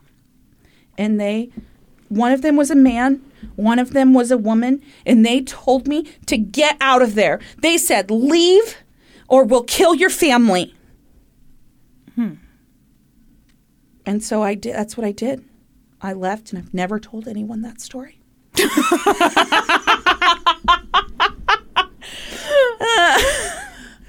Yeah, it does seem like a fresh one. Mm-hmm. Um. Huh. Mm-hmm. So I think that Detective Flores needed like this to like process a little bit. So at some point he like left the interrogation room, and Jodi did some really weird fucking shit while he was gone. What'd she do? She got up and Yoga. she did a handstand. Oh yes. okay. She did a handstand. Um, she sang a Dido song. Which one? I can't remember it. I didn't write it down. Is it the one that? da, da, da, da, da, Yeah, probably. I do what I want. yes. I killed Travis. Okay, yeah. Yeah. Uh huh. She talked to herself. She said, Gosh, Jodi, you could at least put yourself together a little bit before you came in here. Yeah, because that's the worst part. Uh-huh. She dug through the trash. Searching for You know, just whatever might be in there. picnic basket. I mean, only bears go through the trash, right? Yeah. All right. And so then at some point, you know, Detective Flores came back in. He's like, okay, tell me the story one more time. And she's, you know, they were ninjas and they. Wait, when did they become ninjas? Um, they didn't become ninjas until later. uh, she she did a 48 hours interview following her arrest, and that's when they became that's ninjas. when they became ninjas. Cool. Yeah. Okay. That's the first time the public learned about this version of events. You mean the truth? Oh, excuse me. Asshole. oh, yeah. So he's like, okay. this story is amazing. Uh-huh. Mm-hmm. So Detective Flores is like, okay. So two masked intruders dressed in all black came in. They attacked Travis. They brutally murdered him, and you Let you go. uninjured. And she's like, yes, they told me to leave. And He's like, why didn't they kill you? And she said they weren't there for me. And he's like, okay. And so you left there mm-hmm. knowing that your friend was gravely injured. And you just Did nothing. did nothing. She's like, Yeah, I was really scared. They said they'd kill my family. And he's like, That's the story you want to stick with? She was like, That is the truth. She said, "No, I'm gonna add some stuff." I need a little bit more time. I'm coming up with this on the fly here. Have you ever improved your way through anything, sir? And so then at that point, Detective Flores told Jodi that they did not believe her story and that she was going to be placed under arrest for under the suspicion of murder of Travis Alexander. And she I said, I am still stuck on the. I mean, I got a hat tip to her.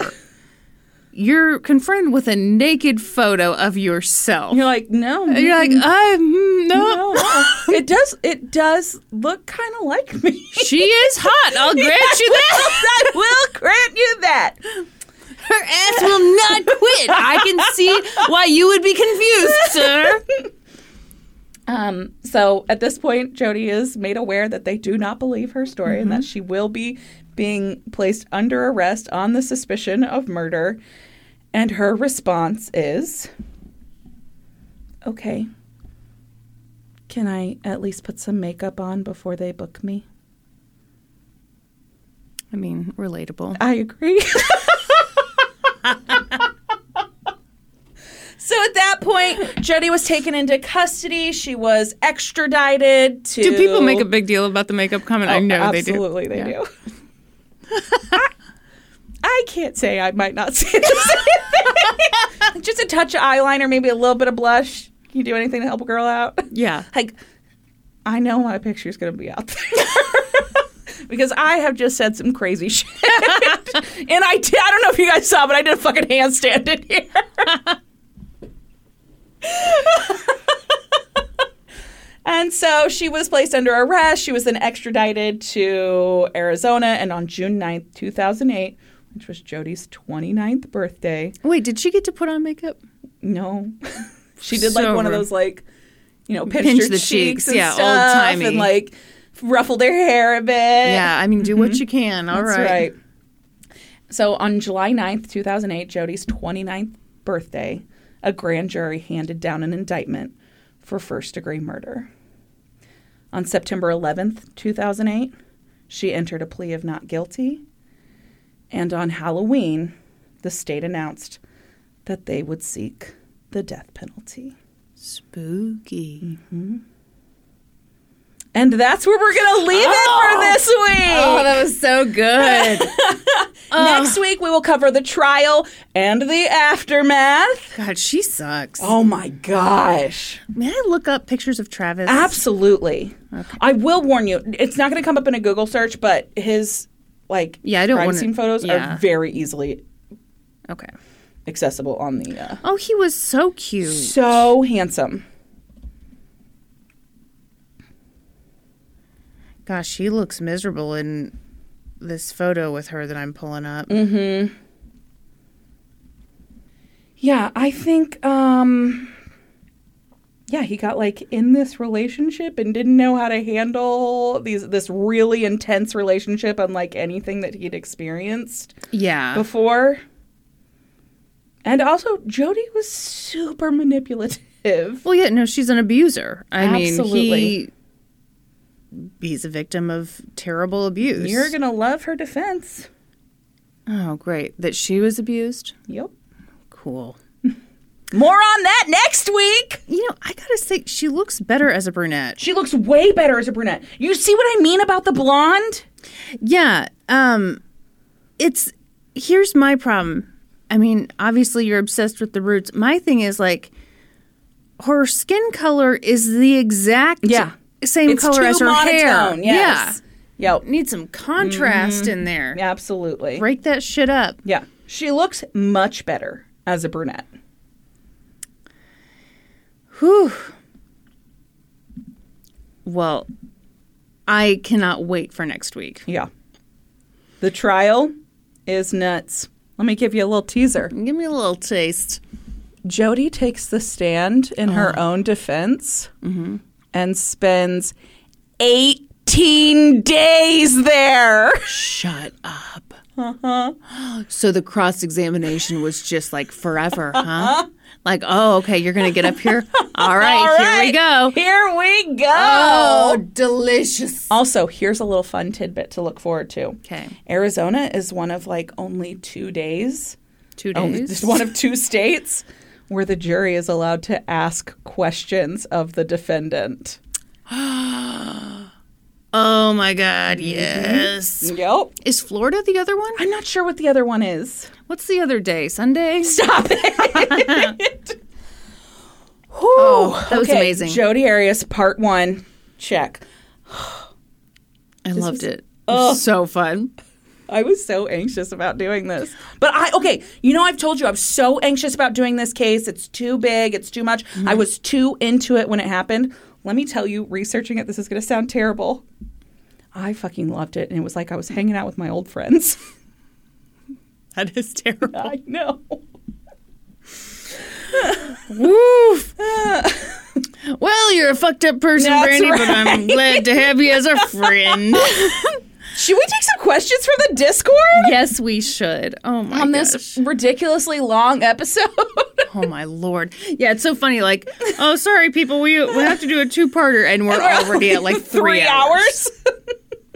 Oh, what? Tell people how to get in the Discord. Oh shit! Damn it! We didn't even have an ad. We could have plugged the No, Patreon. we have a Patreon. You should join it if you want to and you want to support the show. If you don't, that's cool. But if you do want to do it, all It's you not cool. We will send ninjas after you. That's terrible. that's not good. and, and also not ever happening Not to anybody. accurate, So don't worry about it. Uh, no, if you want more of us, and I mean, hey, we're back from break, so like, calm down. But we also have monthly bonus episodes on the Patreon at the five dollar level or higher. Join now and binge like twenty six of those puppies. 31. binge 31 of those puppies. um, you can go higher if you want Yeah. to. You can get ad free episodes if you enjoyed this. Yeah, yeah. Did you like this taste of what the ad-free lifestyle could be? Welcome to Teasers Gentlemen's Club. Welcome to Balls Out, where we just give you a little taste of the balls. Ew. That's their slogan. no one will ever go. I like how you distance yourself. That's their slogan. this is not Listen, my. you are the founder and CEO of Balls Out, Brandi. You don't get to say, "Oh, that's their what." I mean, I didn't come up with it or anything. Okay, so yeah, now uh, we're taking questions from our Discord where people chitty chat the day away. And to get in the Discord, you just have to join our Patreon at the $5 level or higher. there you go. High Priestess of Costco wants to know Have you ever been to a bar mitzvah? I have not, and I think I would love it. Why do you think you would love it? It looks like an amazing fun party, and like there's dancing, mm-hmm. probably delicious food, uh, yeah, lots of 13 year olds. I realized as I got into that, I'm a 35 year old woman saying I want to go to a bar mitzvah. Don't worry. It's not creepy at all. Everyone, she's just a grown woman who loves to hang out around teenage boys. no, I haven't been to one either. And weirdly, I'm not excited to go.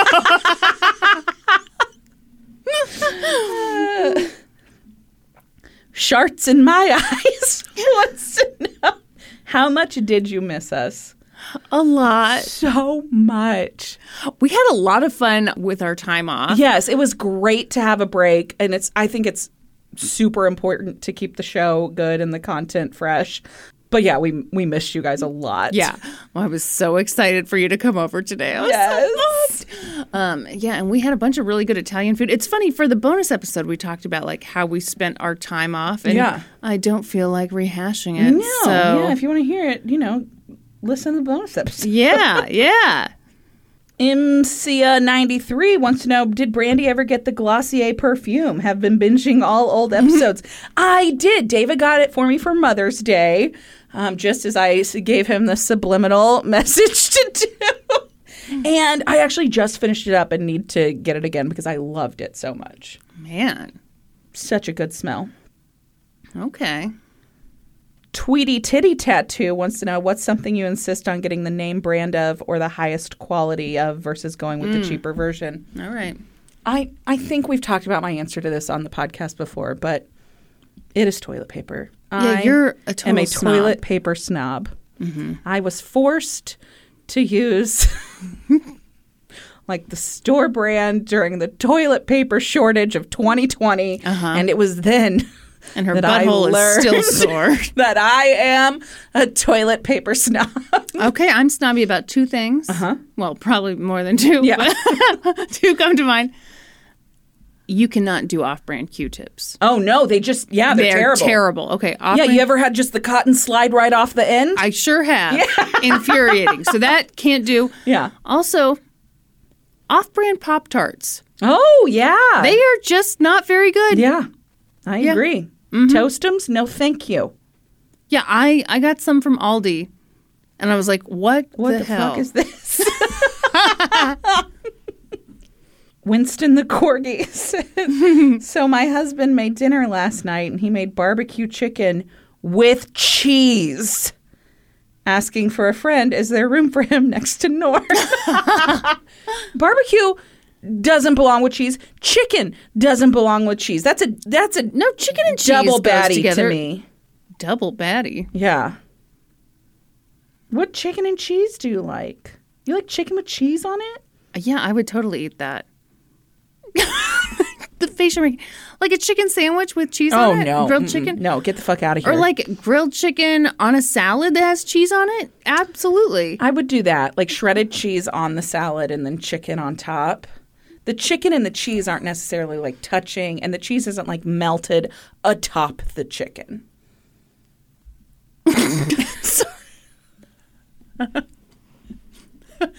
Okay. These are your demands. That's right. LGTC pun wants to know Are there any fashion trends that make you cringe when you see them out in the world? What would you not be caught dead wearing? I have one right now, and they're so popular. What is it? Mom jeans. Oh, yeah, you hate mom jeans. I don't. I can't do it. And I, even when I see them, like I'm like, I don't know. Is that the look? I think people look cute in mom I'm jeans. just. I'm not here for the mom jeans. Okay. I don't think there's anything that I could say I wouldn't be caught dead wearing. Yeah. Yeah. You're like, you and I are very opposites in Oh, this yeah. regard. Yeah. Like, yeah, I think I'd try anything. Full latex suit. Oh God, that seems so. No, I pee too much. yeah, that sounds terrible. Yeah, and the zipper's in the back. Of course it is. Yeah. of course it is. It's got one of those really long tabbies on it, like a scuba suit, so you can do it yourself. But uh huh. I mean, once you take it down once, what you got to baby powder up, or you're not getting that thing back up. Okay, I. Yeah, I mean something like that. That's like impractical and terrible. Yeah, I wouldn't do that. But I don't if we're talking about think that's like, trendy. Yeah. I don't know. Didn't Kim Kardashian wear like? oh, yeah. Okay, all right. I know what I'm talking about. yeah, yeah. You sure do. Congratulations. Clark Adventures 94 wants to know uh, I need book recommendations, and I feel like Kristin and I would have similar tastes. You got any book recommendations? What have you been reading lately? Shut up. A book, new book by your favorite author? Okay, everybody. Hold on. First, I have to figure out which author I thought it was because I want to give her. Um, yes. Okay. Here's the deal, everyone. I am a big fan of the author Taylor Jenkins Reid. Um, read a bunch of her books, really like them. I always get super into them. Yeah. And I don't know. I read things on Kindle. I always have a bunch of holds going at the library. All of a sudden, new book by Taylor Jenkins Reid pops onto my Kindle. I'm so excited. Start reading it. Um, I got really into it at first, and then you know it was just like, God, what is something going to happen in this book? like, gosh! But I just kept going because she's such a good writer, and I've liked everything else I've read by her. But I was just like, man, this is really a slog. But all right, whatever. So I read the whole damn thing, and then I hit home on my Kindle and I realized that it wasn't a book by Taylor Jenkins Reid. It was just somebody else. And I'd been confused the whole time. And I'm not one of these people who's like, I started a book, so I'm going to punish myself and finish it. No, if it sucks, I'd stop. But, uh, so You felt- anyway. you owed it to your favorite author to. Well, I, I thought, I, she has never disappointed me. Yeah. So this is this started strong. It's getting a little slow. She's obviously going to pick it up again, and then I'm like at eighty six percent. Like what the fuck, Taylor? Well, Taylor didn't do it to me. oh, so I I would recommend you read Daisy Jones and the Six, which I really liked. Also, The Seven Husbands of Evelyn Hugo. Really liked that too. I just finished The Group by something Tate. Let me let me look that one up. I think it was Mike Taint. Stop it. You're terrible. Christy Tate, not Mike Tate. yeah, group. Group is really good too. Okay. Anyway. Oh, what's that other one I like? I think you should talk to somebody by Lori Gottlieb. Question mark. Lori Gottlieb, that's the one. Mm. You look really bored with all this talk of books. I I like books. I once read a book. I just finished The Chain by somebody. no, not Fleetwood Mac. The book. the book. Adrian McKinty. all right. It was a delightful read. A, a bit of a thriller. Oh, it says it's an intense, dark psychological thriller. That's correct. I would that describes it well. what? What? I was going to say something about it, but I thought maybe it was kind of rude. Say it to me and we'll cut it. I hate that in a thriller. Mm-hmm. Yeah. Mm-hmm. It'd be funny if we had Patty bleep that. okay. Patty, do your thing, honey. Philosophically correct wants to know what are your perfect dates? I'd say April 25th because it's not too hot and not too cold, and all you need is a light jacket. you don't even acknowledge me. no. No. That is your punishment.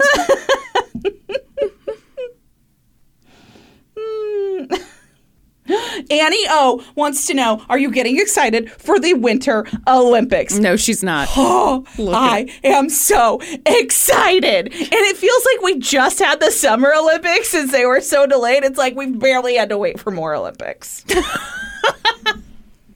What sport are you most looking forward Oh to? my gosh. Figure skating? Yes, yeah. please. Uh, ski jumping? Snowboarding? Shaun White's going to compete in his fifth Olympics? Fifth Olympics. I do think that's really cool when people are like make a career out of being Yeah. in the Olympics. Yeah. Yeah. Yeah. Yeah. Yeah. Yeah. It's pretty cool. It's a fucking amazing. so yeah, I'm feeling okay about the Olympics. Ooh.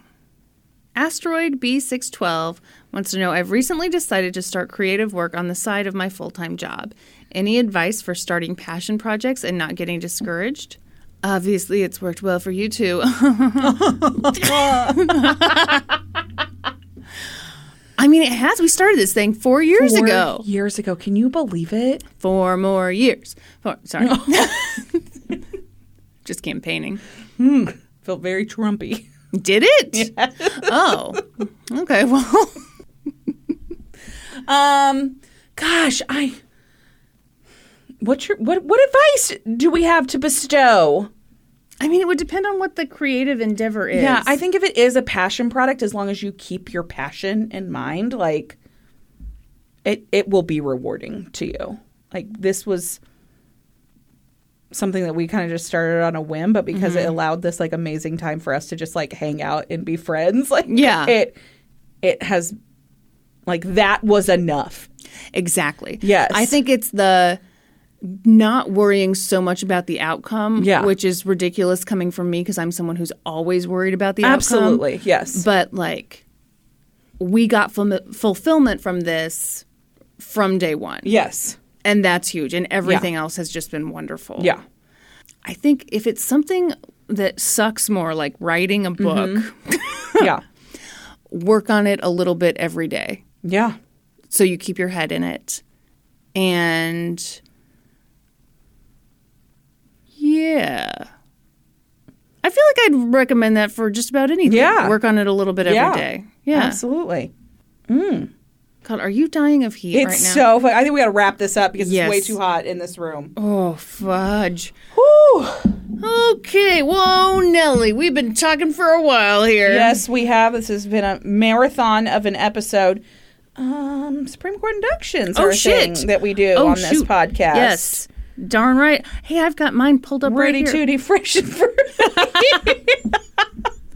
And we are reading your names and your favorite cookies. and I am getting to the place on the document Mm-hmm. where we read the names. She's not stalling Not at all. at all. Okay, here we go. Caitlin Geyer, Pumpkin snickerdoodles, Danny Perez. Crumbl pink frosted sugar cookies, Could I've had that one. Laura Lake, snickerdoodle, Tanya Payne. chocolate chip cookie dough straight out of the tube.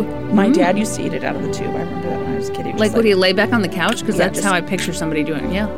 squeeze it out and then you twist the thingy back and you put it Uh-huh. back in the. That's the good life right there. Yeah, absolutely.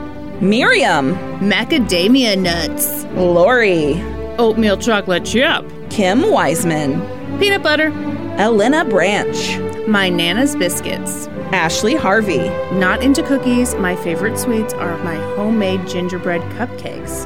Hmm. Kind of breaking the rules there. Hmm. Sarah Ward, Confetti sweets coconut oatmeal cookies. Hmm. That's probably good. that sounds like a lot. It does sound like a lot. I'll allow it though. Asia, Pepperidge Farm Verona cookies. Sydney, Sugar cookie from Crumbl. Bonnie Rose Crump. Lemon meringue cookies. Oh, God, that sounds amazing. I know. Kathy Rodriguez, Samoas. and Charlotte Machelin. Triple chocolate chocolate chip cookie with macadamia nuts. Oh, shit. That's a lot. Wendy. Oh, she's telling me how to say pecan. Mm, no, she wants you to say pecan. pralines. All right. you know what's funny is pecan. I feel like is the more what more sophisticated people say, but pecan sounds trashier, right? yeah. Yeah. Mm-hmm. Mm-hmm. Share Calderia. Chocolate macaroon. Macaroon, not macaron. What? Yeah, a macaroon. It's a coconut cookie, and then it's got chocolate on the Oh, bottom. yeah, It's like a little, mhm, like a, Like the little dip. yeah. Danny Jaramillo, Underbaked sugar cookies. Kelsey Fuertes, Classic chocolate chip. Mr. Sue. Chocolate chip. Welcome to the Supreme Court, episode 200. Holy shit. Thank you to everyone who's been along for the ride. Yeah. Yeah, this is crazy. Looks like we, We made it. And you guys asked for that. That's right. That was a, a, A lot of people requested. request. Can't seem to find it right now, but it, it's very real. Thank you for all of your support. If you're looking for other ways to support us, please find us on social media. We're on Facebook, Twitter, Instagram, Reddit, Patreon, of course. Please remember to subscribe to the podcast wherever you listen, and then head on over to Apple Podcasts, leave us a five star rating and review, and then be sure to join us next week. When we'll be experts on two whole new topics. Podcast adjourned. Well, actually, not a new topic for Uh, you. not for me. I'm in the yeah. same topic. Hibbity hobbity. Yeah, Yeah. that's right. Rudy, Tooty, Fresh and Fruity. That's right. And now for a note about our process. I read a bunch of stuff, then regurgitate. Whoa. then regurgitate it all back up in my very limited vocabulary. and I copy and paste from the best sources on the web and sometimes Wikipedia. So we owe a huge thank you to the real experts. I got my info from the 30 for 30 episode Fantastic Lies, as well as portions of the book The Price of Silence by William D. Cohan.